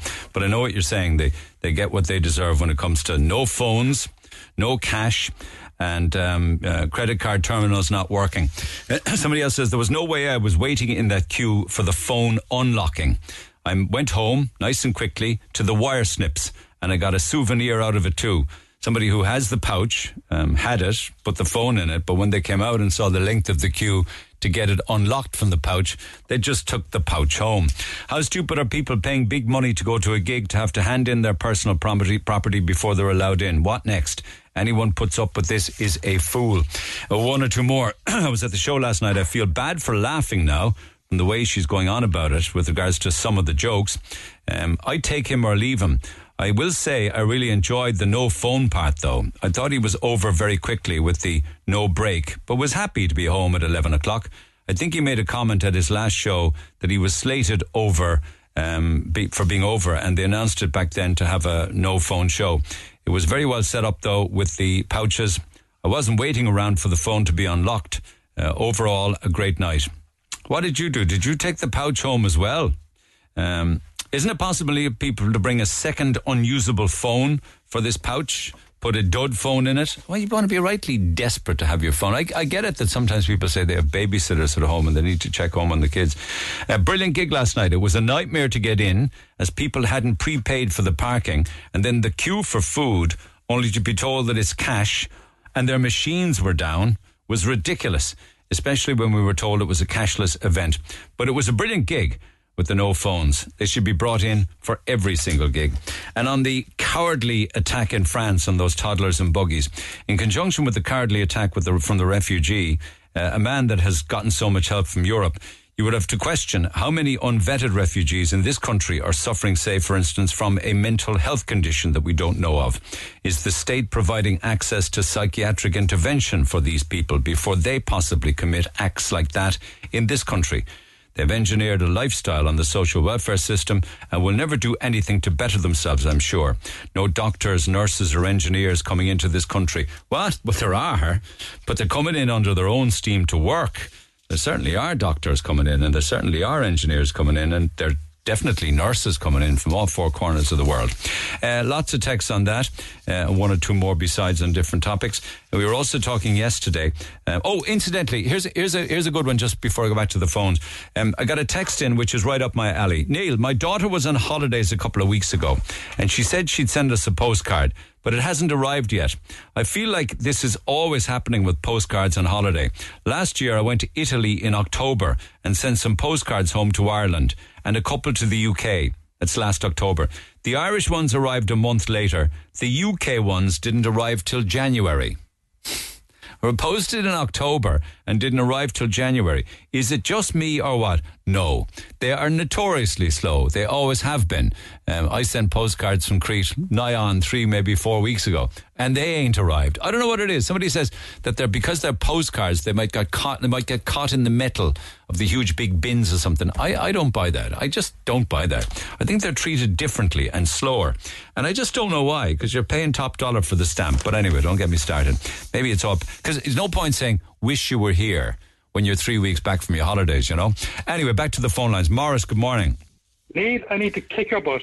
Go Good for morning. it. Yeah, go for it. Go Yeah, for it. That's, yeah, that's, a, that's a lovely greeting. Anyway, go on. Yeah, no, I need to kick your butt this morning. Um, no, I just got the tail end of the conversation there with the Scottish man, uh, Neil. Danny. And um, then you were talking to somebody after that, and it was it John, and you made a comment about that chap coming over here with no means, and and you know why should he be here and should he go back to the UK?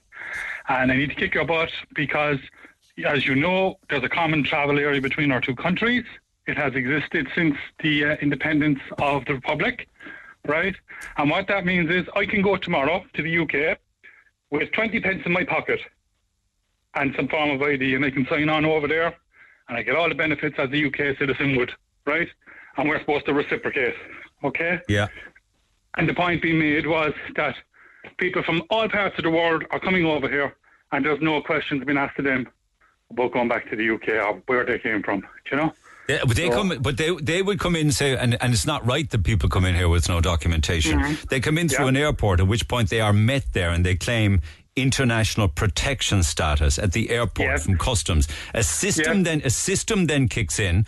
Unfortunately, for a lot of them with no documentation who are not genuine, but they Mm-hmm. have to be processed and they go through that system. That's an entirely different scenario to somebody under their own steam moving from one part of uh, you know the UK into the Republic of Ireland. into the Republic of Ireland. Yeah, but you see, the idea of, of it is that we're supposed to be equal equals um, in each other's country, right? That's the idea of it, right? And and I I, I would defend that now to my last breath. But right? I, but you know something, I, I and, and a lot of what you're saying is right, and and parts of what I said I would retract at this point Mm-hmm. on the basis of what you just said to me. You are right in that regard. But if a homeless person comes from Galway down to Cork, one of the first things that's said to them when they come to Cork is go back to Galway. It happens, like it, these are these are what this is what's said. Yeah, well, look, that that's uh, that's different within the state, right? Move around the state, go to where there's less pressure. That's okay, right? But telling somebody to get out of the state when you when you let Tom, Dick, and Harry come in, who have never had like the Scottish people at one time were the same people as us. do You know, we were we were once citizens of the United Kingdom, well, our grandparents were. do You know, Yeah. so this is just the legacy of that, and we I think we should recognise it and respect it, right? but It, it look, it boils my blood. It boils my blood when I hear stories of people coming over here, destroying their travel documents in, in, in the plane, right, and are landing on and give me asylum. Right, and that's it. And the system falls all over them. I know of multiple cases of people doing that, right? Getting residential status here, and as soon as they're given an Irish passport, Neil, they're away to London and getting a connecting flight back to Lagos or to Addis Ababa or to whichever country it is that they ran out of because they were being persecuted. They can't go back fast enough to celebrate, right? And before you know Why, it, wait a second, what's to celebrate though? Why, why would you go through all of that process to get an Irish passport? you tell to go- me, and before you know it, there's more of them arriving. That's, but that's family racist. reuni- That's family racist. reunion. It's not racist. But it's reality, Neil. I look, it is reality. And you, La- look, lads, I- listen, Morris, I know an awful lot of people in this country who came over here, like you just Mhm. described, and have a different Mhm. colour skin to me. They're working here, man. They're working. They're working. They're amongst us. They're in construction. They're in office. They're in. They're working in catering. They're in hospitality. They're driving taxis. They're. They're, they're, know, they're driving. They're driving our. They're driving our bus air and buses, man. They are. I understand that, Neil. I, I'm not saying they're not. You, you, like, you seem to think that I think they're coming in and they're freeloading. I'm not saying that at all. I'm saying when they land first, there is a system that wraps around these people that makes sure everything is done for them, everything's correct. All this training, all this stuff you're talking about, it falls all over these people, right? I can go up around the north end and find young fellas up there, right, who have grown up in, in terrible family circumstances and conditions, right, with, with, with alcohol abuse or drug abuse at home, hmm. right? And the only thing that the system does for these people is is bully them out into the workplace, young with a safe pass, right, or a forklift license, hmm. right, something like that. Off you go. That's your life. Most of the, the, the people that I see coming in here as refugees, they're all over hanging around the colleges. They're all hanging around the colleges. Yes, the state is paying for them to be educated. Yeah. Most of them will attend college here because when they're waiting for their status to be cleared, they're allowed to study. That's right. Yeah, they're allowed Right. to work as well. Yeah. Yes. So they're studying and working, fair enough, right? But the point is, it doesn't happen for our own, right? Now, rightly or wrongly, I, I- and you can can you understand why people are getting upset? Uh, over listen? I understand what I, I have, but I have the difficult job of a thing called balance as well, where Oh, I have to keep that. everything balanced and I fair. that. Uh, and I, but I, I certainly do think about what I do, listening to people every single day and how angry they are, how they feel Mm-hmm. disenfranchised. I do get it. Would you think that I have a balanced comment there now this morning? Uh, I, I just had to. I, I just got the impression that you were saying uh, that you know that all too often they're freeloaders. I saw a fella yesterday. I saw a fella yesterday walking across the traffic lights at the Kinsale Mm. Road roundabout. He was going back up to the um, uh, residential centre up above on uh, the airport hill. You know the uh, the asylum. Mm. yeah, yeah, I know the one accommodation. now by the Bull McCabe there, yeah. And he was all dressed in construction gear. He had the boots on him. He was he was he was a, he was a black lad. He was about 20, 25, 26, 27, 28, whatever. Yeah. Um, so he's not sitting up there moaning and giving out about Ireland or anything like that. He had just finished a shift on a construction site. And he, he looked tired after the work now, and he was dusty, and his boots were dirty and everything. And I was saw him crossing the road, and I said, "Fair play to you, boy. Well done, kid. Go for it." Tell, tell me about Paddy, who went from the north side, or part to the south side, back in the 1960s, maybe into the 80s, when that was the economic downturn was there, when he went off over to London, Yeah. right? On the Slattery's travel down the quay there. Yeah. I'm, young, I'm old enough now to be able to remember it, A right? ten pound bus. Yeah. And he went off with his 25 pound dole or whatever he got that time, right? And his bag. And he was never seen again. But he went to London and he had to do all that. He had to put on the, the construction clothes and he had to live in a house with probably seven or eight other Irish fellas, right? And he had to work his way. But at some point he found himself a new life over there, Yeah. right? And that's what prompted my, my, my kicking your butt this morning. Okay, good point. And, Okay. and, and I accept a lot of what you're saying. In fairness, Jim, I'm happy to draw back on some of the points that I made. I'm going to park it and come back after Go 11. on, Thanks. Morris. All the best, Neil. Take Enjoy your weekend. Bye-bye. Text Bye-bye. 0868 104 106. Very sad news uh, to report right now. The man that was uh, critically injured in Stryker in the Stryker explosion has sadly died. John Murphy, age 41, is understood to have died in hospital in Dublin last night with family members at his bedside. It is just tragically sad, and our thoughts are with all of his family. Back after 11. Hey, it's Dave. Join me weekdays from 4 for Dave Max Drive, where I'll help get you home or give you a little lift at home. Big hits, loads of fun features, and traffic info. What more could you need? Join me weekdays from 4. Dave Max Drive. Now, the Neil Prendeville Show, Red FM. On a Free Food Friday, you could be celebrating a big lunch with you and all of your workmates if you text who you are and where you are to 0868 104 106. And some of the best food around, full stop, some of the best food around is Roosters, Piri Piri, Douglas, and Blackpool Retail Park. So, some more shout outs for everybody at the Dairygold Accounts Payable Department, to AP Vaughan Recycling, to the B Shift in DePuy. Uh, love Roosters, working hard for the next 12 hours. They could do with the food. Kyohan's Ready Mix are listening. Foley's Plumbing and Toker to fuel the lads for the day. Peter Marks in Blackpool. Made for you cleaning Midleton, working very hard in Midleton and the city. Bridgewater Homes in Rathcormac are listening, as well as that Northside Tires on the Old Mallow Road. Jenkinson's Logistics in Little Island. Midleton Credit Union. Morning, Jackie and Laura and the two Car- Carolines. Denise and all the staff at Little Hands Childcare on Redemption Road in Blackpool.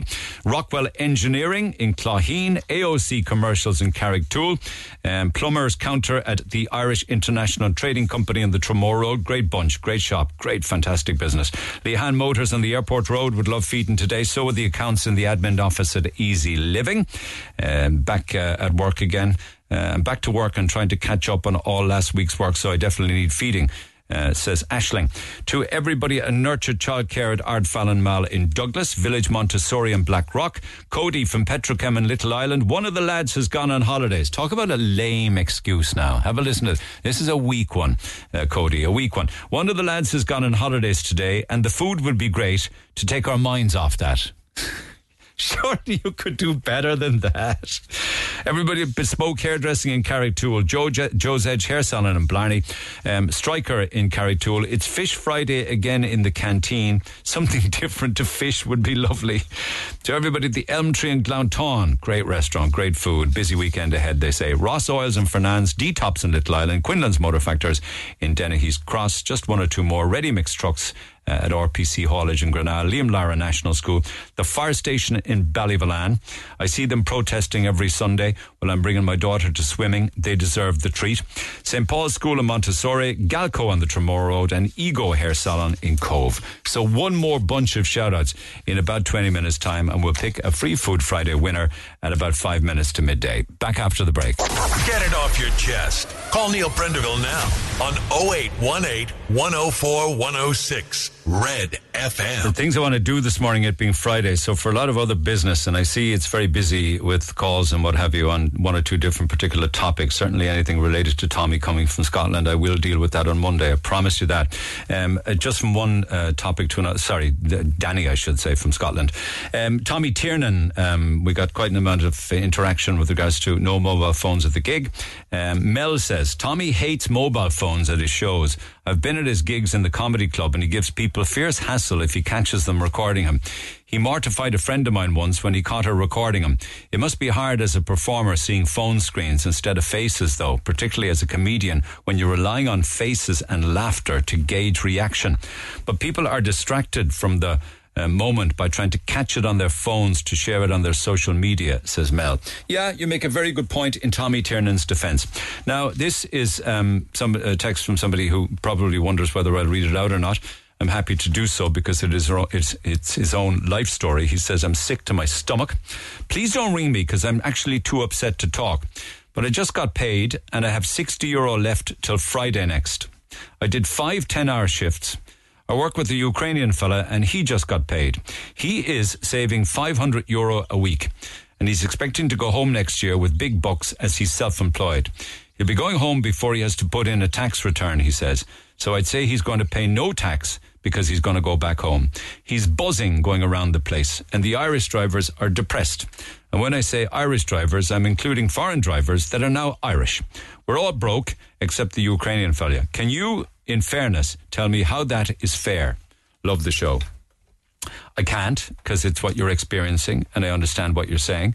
Uh, I think that he's doing the same shifts as you, the 5 by 10.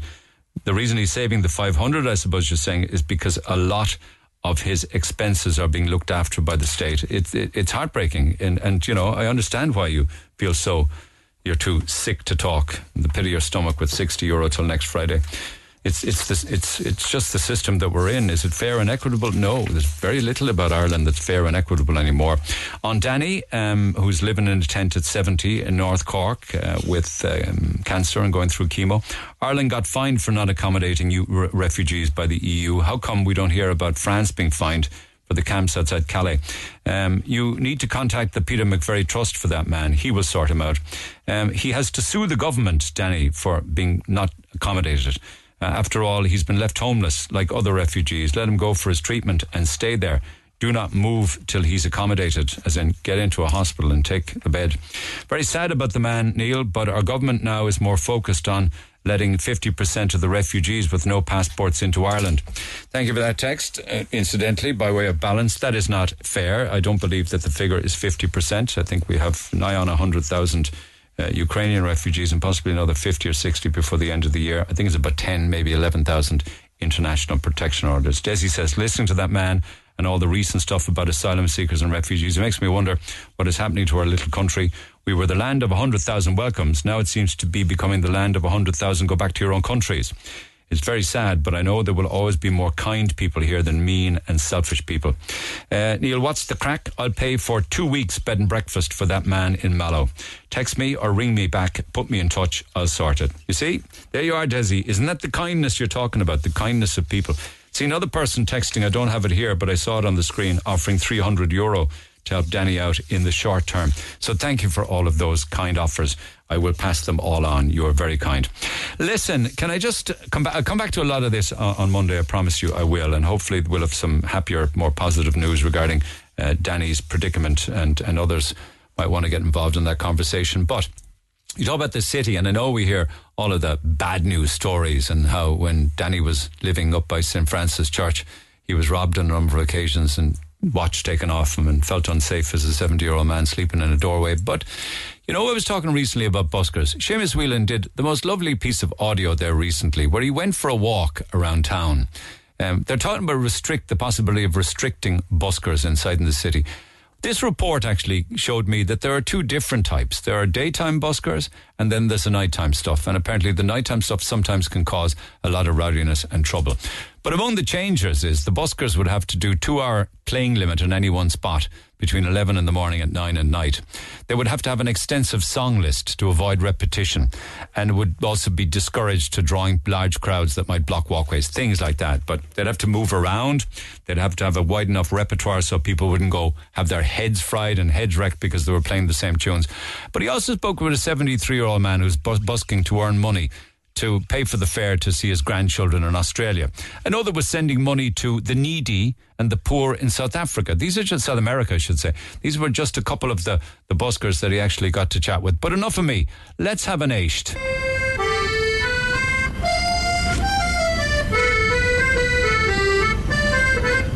I'm trying to get a few bob to go back to Australia to see my grandkids. I went away when I was 18, and uh, I have to go back and see him at the end of this year now. So, but I'm not on anything from the Irish government or anything like that. See, I'm 73, see, and uh, I'd have to go back working on a building site. It's kill me at 73, you know. I was away from Ireland for 42 years, and um, and I always wanted to come back to Cork to to do my music. You know, I've written songs and stuff like that. Whatever happens, happens. I think it's better off as it is because people make up their own songs and their own tunes. I make up my own tunes. It, it fills in my day. See, I live in a hill out there on my own. There's nobody there anymore.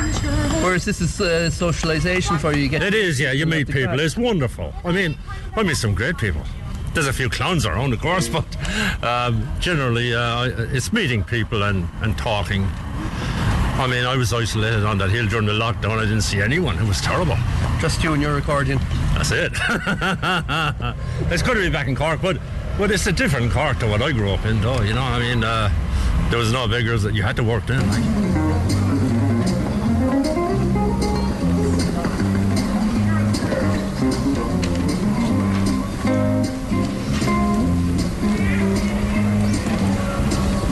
The only problem with busking I have is that some people are too loud. I mean, some people are unbelievably loud sometimes, you know. But I've been busking for a long time, and it seems like I'm not. I'm never. No one ever complains about the noise. People say it's not too loud. So all the laws and stuff. I mean, I don't really see the point. I think they should just have a bit of a law, maybe, to keep people from being too loud. When I was younger, people would tell me to shut up. but now, uh, after many years of playing, but now it's the opposite. Now people enjoy to hear me, which is good.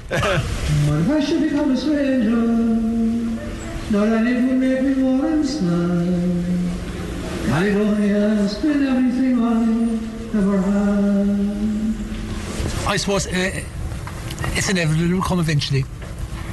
It's that's been passed on Clarnage, you know. It's, so it's in Dublin, it's in Clarnage, and it probably will come here. Um, don't have any problem really with with two hours. They are proposed 11 o'clock start. I think that they could make that 10 o'clock maybe, like you know, like most buskers I would know, like in, in the city anyway. They all have fairly good repertoires, like maybe they have like, um, like there's some very good buskers in Cork. Little Birdie tells me that that money isn't for you, that you end up bringing it to South America to an orphanage. Is that true? It is, yeah. Not necessarily in orphanages, to, to uh, uh, different different groups. Yeah, yeah, yeah, yeah, yeah. And how long have you been doing that? Um, about sixteen years, I'd say. Yeah. And what sort of benefit do you see from the money that you're investing out there? The good people of Cork are giving you. What does it do for those out in South America? Well, it's a big help to them. I buy what I can in regards of um, clothes, uh, uh, cheap shoes and things, and yeah, yeah, take them out. Yeah. And what started it all? Uh, I tell you, actually, I went out there um, about 17 years ago my brother, and uh, we were staying in a hotel. A small hotel, there was these uh, apartments. And uh, one morning, this woman came out on the balcony, what I perceived to be an old woman, I discovered afterwards she was younger than myself, but she was she was uh, doing this like like brushing her teeth. She was actually asking us for toothpaste. So yeah, so we got some toothpaste and threw, threw it across to her. So we just said to her, "Do you want some clothes?" So she said yes. So all we had obviously was men's clothes. Hmm. So we made up a bag and threw it across. So I just made up my mind. I went back there again a few months later. I brought, brought back kids, women's, what I could bring. You know what I mean, like clothes. So yes, that's how it started really. Like, and I became friends then with those people. And to this day now, I'm still really friends with them. Like, if I go there, I, I actually stay with them. Like, you know, yeah. There will be an answer. Let it be. Like people would listen to him or people were paid to go to see him. Yeah. They would like he's fantastic. Mary, you're a brilliant dancer. Yeah. Are you dancing all the time? Yeah. And do you like listening to the busking? Yeah. That's his favourite. Yeah. He's your favourite. Yeah. I love him. Do you? Yeah. And are there any other buskers you dance to? No, him. just him. Just him? Yeah. No, no, no, for that, I love him. Corey, my favourite for that. Corey, you have a bit of a fan club there. Yeah, that's what it's about, just bringing uh, the people together. That's why I say, like, keep music alive on the streets, because if you don't, where could you see someone that happy at this time of the day when someone could be having a bad day? That kid there looks like he's having a great day. Yeah. In my eyes. At the end of the day, you know, we're out here just a bit of fun, advertising music, advertising what it we brings do. people into brings people together. well. And that's why I hear some people going on about, oh, can cause obstruction there with, with crowds. That's only nighttime busking. That, that's when it gets rowdy. Daytime busking is nothing but peaceful and cheerful.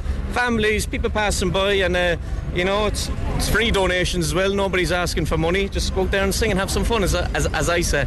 You know, you, you walk around and you play music, and and it's a way to make money for young people who don't who can't make money otherwise. And uh, yeah, Well, and I have to say that busking isn't the same everywhere. That when you have buskers in Ireland, they can all play music. I think it's a shame. I think it's lovely to have this as an, like available to everybody. It's really great for musicians, especially after COVID with everything being locked down and everything for them.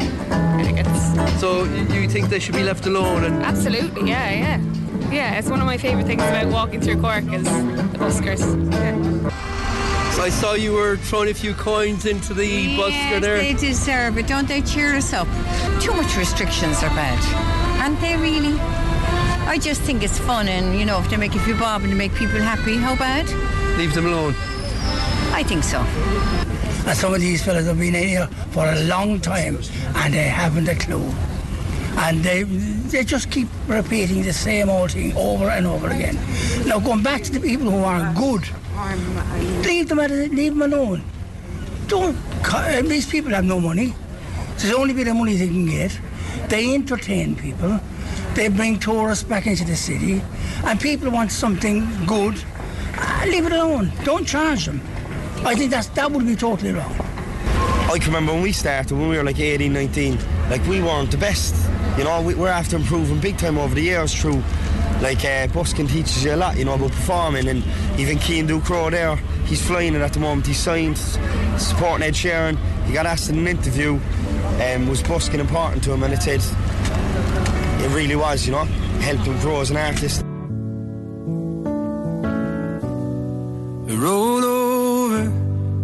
Empty. You used to lay here beside me, home every night. I hope that he kisses you ten thousand times just to tell you he loves you. What is it with that guy? Does anybody get so talented as that? Cian Ducrot with Ella Henderson and All For You. Uh, wonderful. And of course, busking background. He's got an incredible backstory, a great life story. Um, him uh, and his family. And of course, plays Cyprus Avenue. Uh, a couple of gigs, I believe, isn't it? The 1st and 2nd of August as part of the Victory Tour. Tickets on uh, kiandecrow.com. I don't know why I'm saying that. They're probably totally and utterly sold out, 100%, I would think. Anyway, that was incredible. I really enjoyed that. Now, um, after the break and just this side of midday, there is a very big event happening in the city. Uh, tomorrow. It's the Raise the Roof Housing Rally. It's a call on the people of Cork to attend the Raise the Roof Rally tomorrow, Saturday. I'll tell you some more about that in a few minutes' time. And also, uh, Martin Leahy in studio is going to play us out live. You know, I was chatting yesterday about artificial grass. It never happened in my home, but many people were, were chatting and texting about a rumour. Uh, I'm laughing at the fake grass. We put it down last year. It's been a godsend for the dogs and the kids. Neil, fake grass, we've had it for years. Kids are playing on it. It's never, ever too hot. Don't worry about it. Lots of other people talking about uh, fake grass and stories like that. But also yesterday we spoke about best friends uh, with some lovely conversations with people. My wife's my best friend. We met when we were 13 and now we're 43. We spent almost all of our lives together, have five kids, and I can honestly say she's my best friend, not just my wife, but my friend. I can tell her anything and she'll always have my back, says James. I'm accepting that as a gimme that you people will say my wife, my husband, my partner, and I get that. I understand that, but I suppose we're talking about outside of that. Um, even if they're not, you're obliged to say they are. My best friend is Tara. We met doing our regional work in Australia. Um, I add that was milking cows. The connection was instant, and ever since we've spoken every day, lived together, and are forever catching up. Um, my best friend's my son. Why? Because he's totally amazing. I ended up marrying my best friend Neil. We met in 2016 best friends first. Uh, she helped me through a difficult time in my life. She was the one I spoke to about girls I was seeing, and she gave me advice on past relationships. Seven years later, we were married with a son of our own, and now it's my turn to help her through a difficult time in her life. Oh, that's a fabulous text. Thank you for it. How can women have best friend a best friends day when all you hear is women slagging off other women? Maybe they should have an ex best friends day. That might be better, says Desi. So that's just a selection of. There's lots more besides. There's a lot actually of people who started out as friends. Here's one more for now. My husband and I started as friends while both in long term relationships. These relationships came to an end, and we both made a pact with each other to stay single for a year and have the best year of our lives without any significant others. a week later, we were in a serious relationship with the other despite our pact. Now we're happily married and still the best friends. They're fabulous uh, stories, and thank you for sharing them.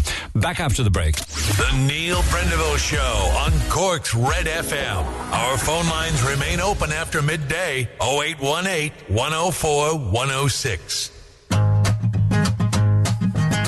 This land is your land, and this land is my land.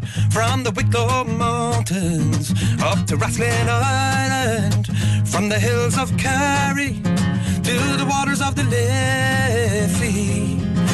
This land was made for you and me.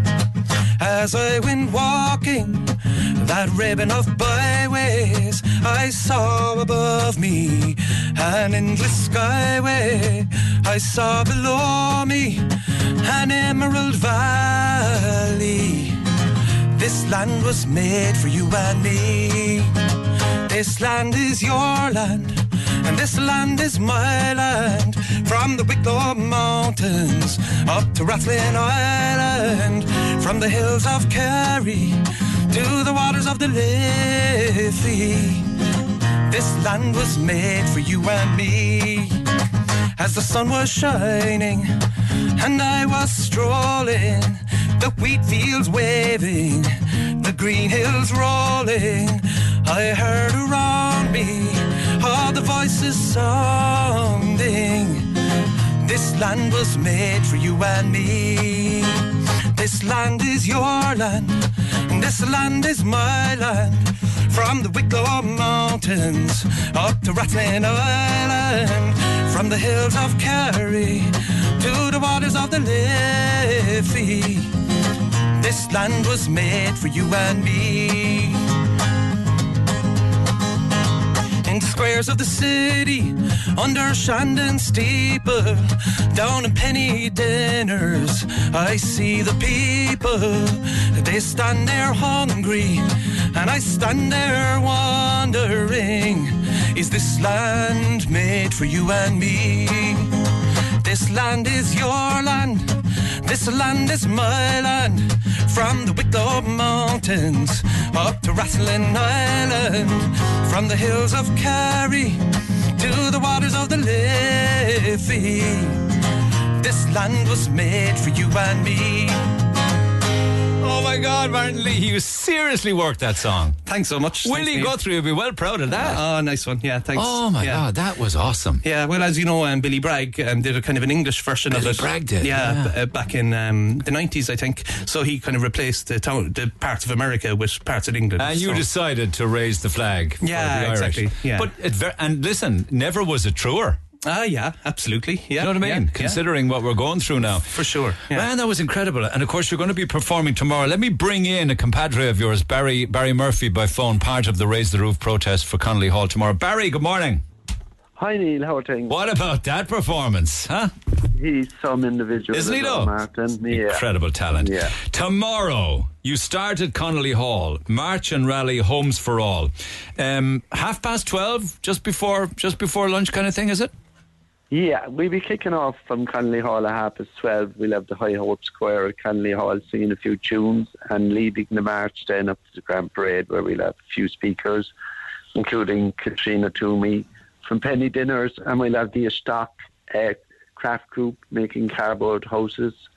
Um, you know, just to, people want to bring their kids along, we'll uh, kids along. We'll supply all the materials free and the paints and the colouring. You talk of the huge dis- dis- dis- dissatisfaction, I should say, of the people of the state towards government, isn't it? That's what this protest is about. Well, this protest is about housing and the disaster that is housing. You know, you, there's twelve and a half thousand people homeless. I mean, we're one of the richest countries in the world. Three and a half thousand children have nowhere to call home. They have nowhere to bring their friends for a party. They don't know where they're going to be next Christmas Day. You know, a lot of us are lucky enough to take those things for granted. You know. But out there, you know, it's an absolute catastrophe for these people and their families. You see the papers this morning talking about the fact that we have a 10 billion euro surplus for 2023, and there's even more billions to come because people are paying so much tax. They have a tax bonanza of an extra billion in PRSI. Jump in, Martin, if you want on this, because you, you, you go to the doll every week and you sing about these things. It's not that we're short of money. Yeah, absolutely. Um, yeah, it just seems to be a, a gross um, mismanagement of the situation to let it get so out of control. Why is it so hard to build more houses if we have enough money? Yeah, it's absolutely um, mind-boggling. Um, yeah, but if we.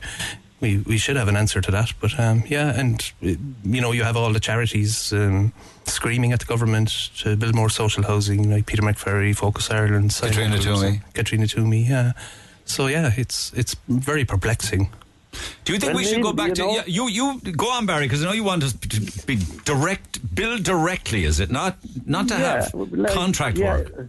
Yeah, well, you know, they, they decided 40 years ago they were going to, you know, sub it out to the private sector, and this is where we are today because of that decision. I mean, in the 50s, 60s, the 70s, in a much poorer Ireland, the local authorities built fabulous places like Ballyhan, Farnley, Gurranabraher, Half the north side. using the direct, the, yeah, using direct labour. I mean, it's not that we can't do it. It just needs the political will, the people that are making the decisions, to admit they've got it wrong and return to something that we've done very well, not only here, but Irish construction workers travel all over What the world. difference do you think a march like tomorrow will make, though? Because people have been marching and protesting for a long, long time, and things go from bad to worse. Yeah, well, a march tomorrow, it, it, like we're, we're trying to empower people. You know, it, we're sick of the attitude that we are going to sit back and, and take whatever they throw at us, you know, uh, because it won't change. We can make a change. We stop the water charges. You know, if, if they try and mess around with the pensioners, the pensioners come out in the street. True.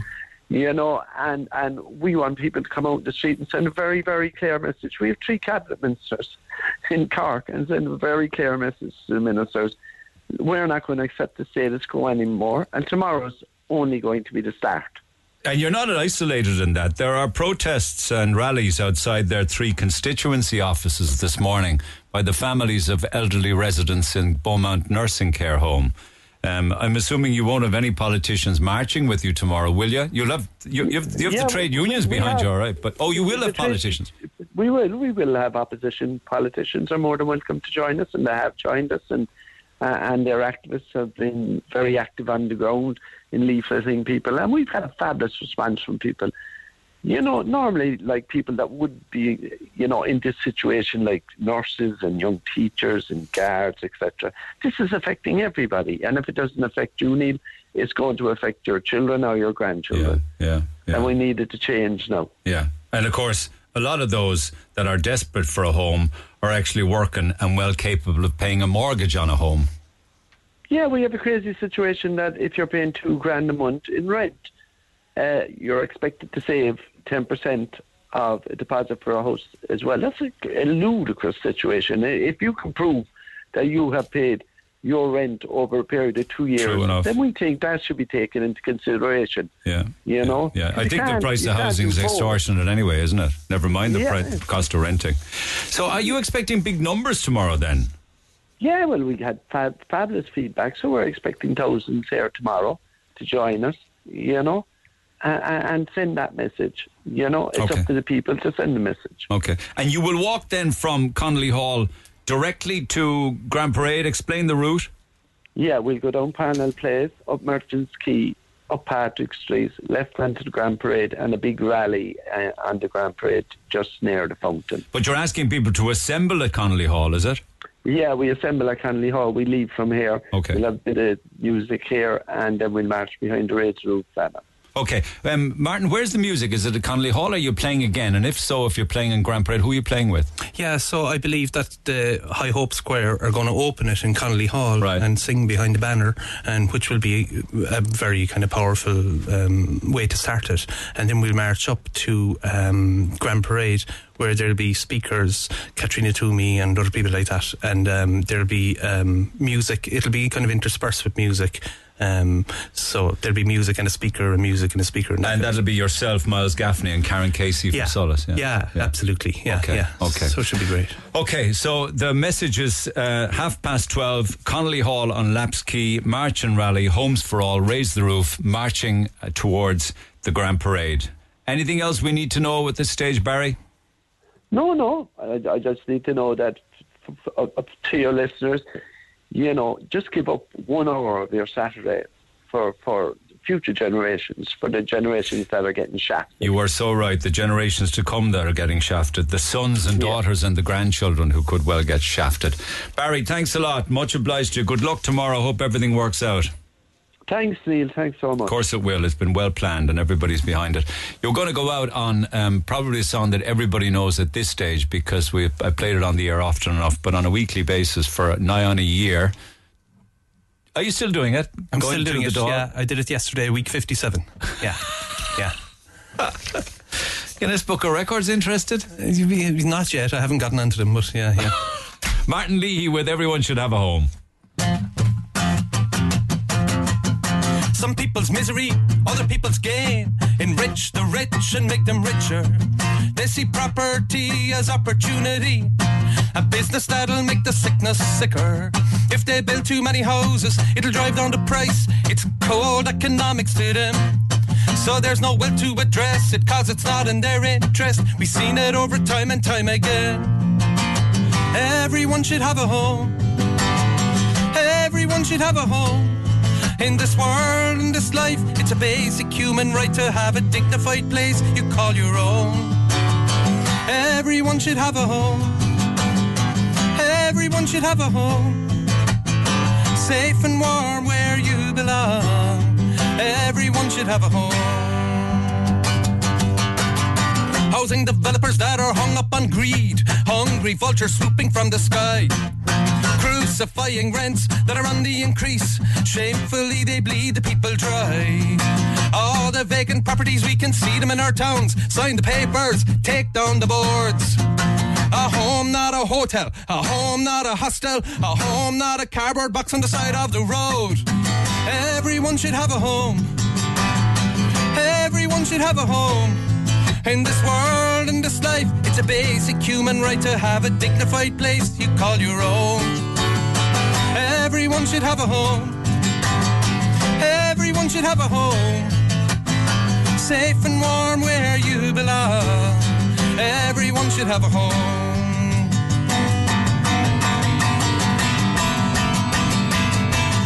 Landlords and government who vote and legislate in favour of investments they control. Our leaders, they facilitate and then wave away the emergency created at their door. All the moneyed minds get richer, the poor just fade into hovels and holes they can't afford. Dystopian evictions, ruthless repossessions, a wealthy country's people in a stranglehold. Everyone should have a home. Everyone should have a home. In this world, in this life, it's a basic human right to have a dignified place you call your own. Everyone should have a home. Everyone should have a home. Safe and warm where you belong. Everyone should have a home. Safe and warm where you belong. Everyone should have a home. Safe and warm where you belong. Everyone should have a home. Awesome stuff, man. You pack some punch with a voice and a guitar alone. really and truly well done. Martin Leahy plays tomorrow with Miles Gaffney, Karan Casey. The March. Good, good to see you, Martin. Cheers, pal. Nice Thank Eve. you. Thanks. As always, tomorrow, Saturday, half past 12, assemble at Connolly Hall, and everybody then will march, and hopefully all ages and people of all backgrounds from Connolly Hall to the Grand Parade tomorrow lunchtime. Back after the break. Talk to Neil Prendeville now. 0818 104 106. Cork's Red FM. Okay, last bunch of shout outs for Free Food Friday. Everybody at Tidy Mechanical Repairs in Ballycurreen to Rathbeacon Fireplaces, Hollymount Industrial Estate, Morning All at Blarney Castle and Gardens. They're going to have a busy, busy summer. Can I also say that from Monday morning onwards, we're going to start giving away some terrific family passes to all sorts of tourist attractions across the city, the county, and if you are planning a summer that involves taking the kids or the family away for a day or an overnight or something, make sure you're listening from Monday because we literally have loads and loads of family passes for many, many different tourist venues. I spent an afternoon down at Fota Wildlife Park. I know I should have stayed there. We spent an afternoon down at Fota Wildlife Park about 10 days ago during the wonderful weather, and the place is rocking down there. It really and truly is. So that's from Monday. Everybody at Topman Barbers in Ballincollig to Weigh and Dispense, Morning Thomas and all of the gang in Janssen in Ringaskiddy, to Honey Brown's Hair in Ballincollig, a shout out for Lora National School, uh, the Bon Secours Care Village Nursing Home on the Lee Road, Power Aggregates in Carrigtwohill, and also everybody at Thalgo Beauty Centre on the Tory Top Road. Shout outs for all of you. But a Free Food Friday winner has been picked for this week, and this will feed 15 to 20 of you, courtesy of ourselves and Roosters Piri Piri, Douglas and Blackpool Retail Park. Let's see first, though, what kind of form they're in before we decide as to whether they win or not. It's Irish Removals in Bishopstown, and Holly should be standing by. Holly, good morning. Good morning, Neil. How are you getting on? You have been texting for ages.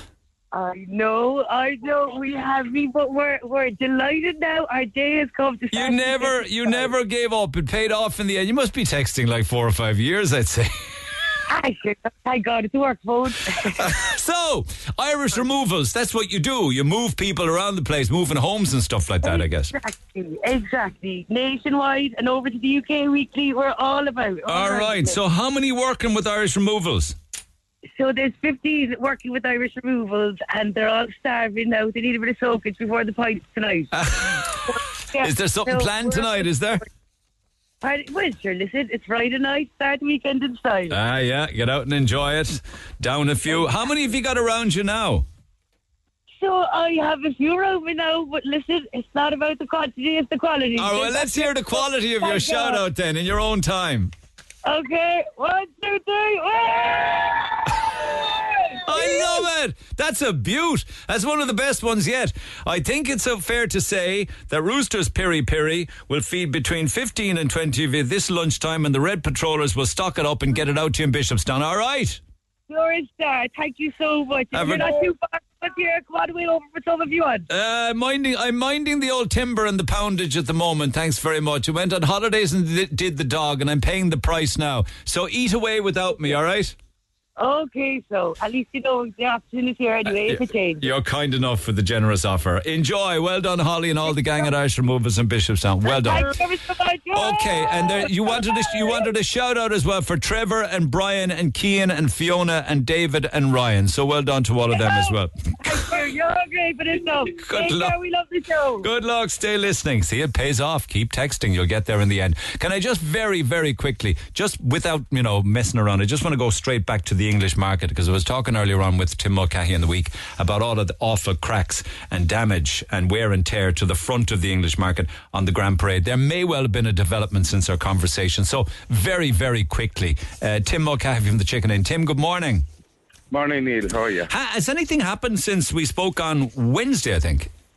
Oh yeah, we've uh, platforms now on the on the Grand Parade, and um, we've a restoration company have come in, and they're currently boxing off the um, ornate structures on the face of the English market, um, so that if they do begin to crumble, at least they will be contained within the box and uh, that they're encased in. Because these Um, are because these are very important and very old, of course. What we're talking about that ornamentation. Yeah, very, very important. I was talking to one of the workers there and he told me that they literally have to find out what material these were made of. Wow. Um, and they'll have to recast them um, and just set them back in place again. Um, but they have to box them at the moment just to make sure that if any of them do start to crumble, that the, the debris will be contained within the within the box. Um, so we'd expect the hoarding to be gone there in uh, in the next couple of days as soon as uh, as soon as they're finished with it. Yeah, but that's all very well. I, I wish I had more time. But when are they going to address the cracks and the crumbling structure? Well, I'd imagine I'd imagine that'll all come into play along along with this because um, what you call it, I would be 100 percent confident that if the if particularly the city council thought that there was any danger of collapse or anything like that, they'd have no hesitation of actually closing the market if it was a public safety issue. Well, you, know. see, that's the issue. We don't want that to happen. I mean, maybe No, the entrance from that side, but not to close it. Oh, not at all. And what you call it, the I'd imagine they have. I'd imagine that was the first thing that was looked at, how structurally safe it was, um, and I'd imagine that got the, the green light. Um, and I'd say it's just kind of superficial. Gotcha. uh, not an immediate danger to the public. not yeah. an immediate danger to the public and all. No. All right, go on away and sell loads of chicken over the weekend. Stay in touch, all right? Thanks, Neil. Cheers, Take Tim. care. Take care. Poultry in motion, lads. The Chicken Inn. Fair play to Tim Mulcahy. Uh, I'm out of time. Um, I will come back to everything else on Monday morning. I promise you that. There's a lot of stuff that we haven't got to. I know I say that, but it just gets so busy.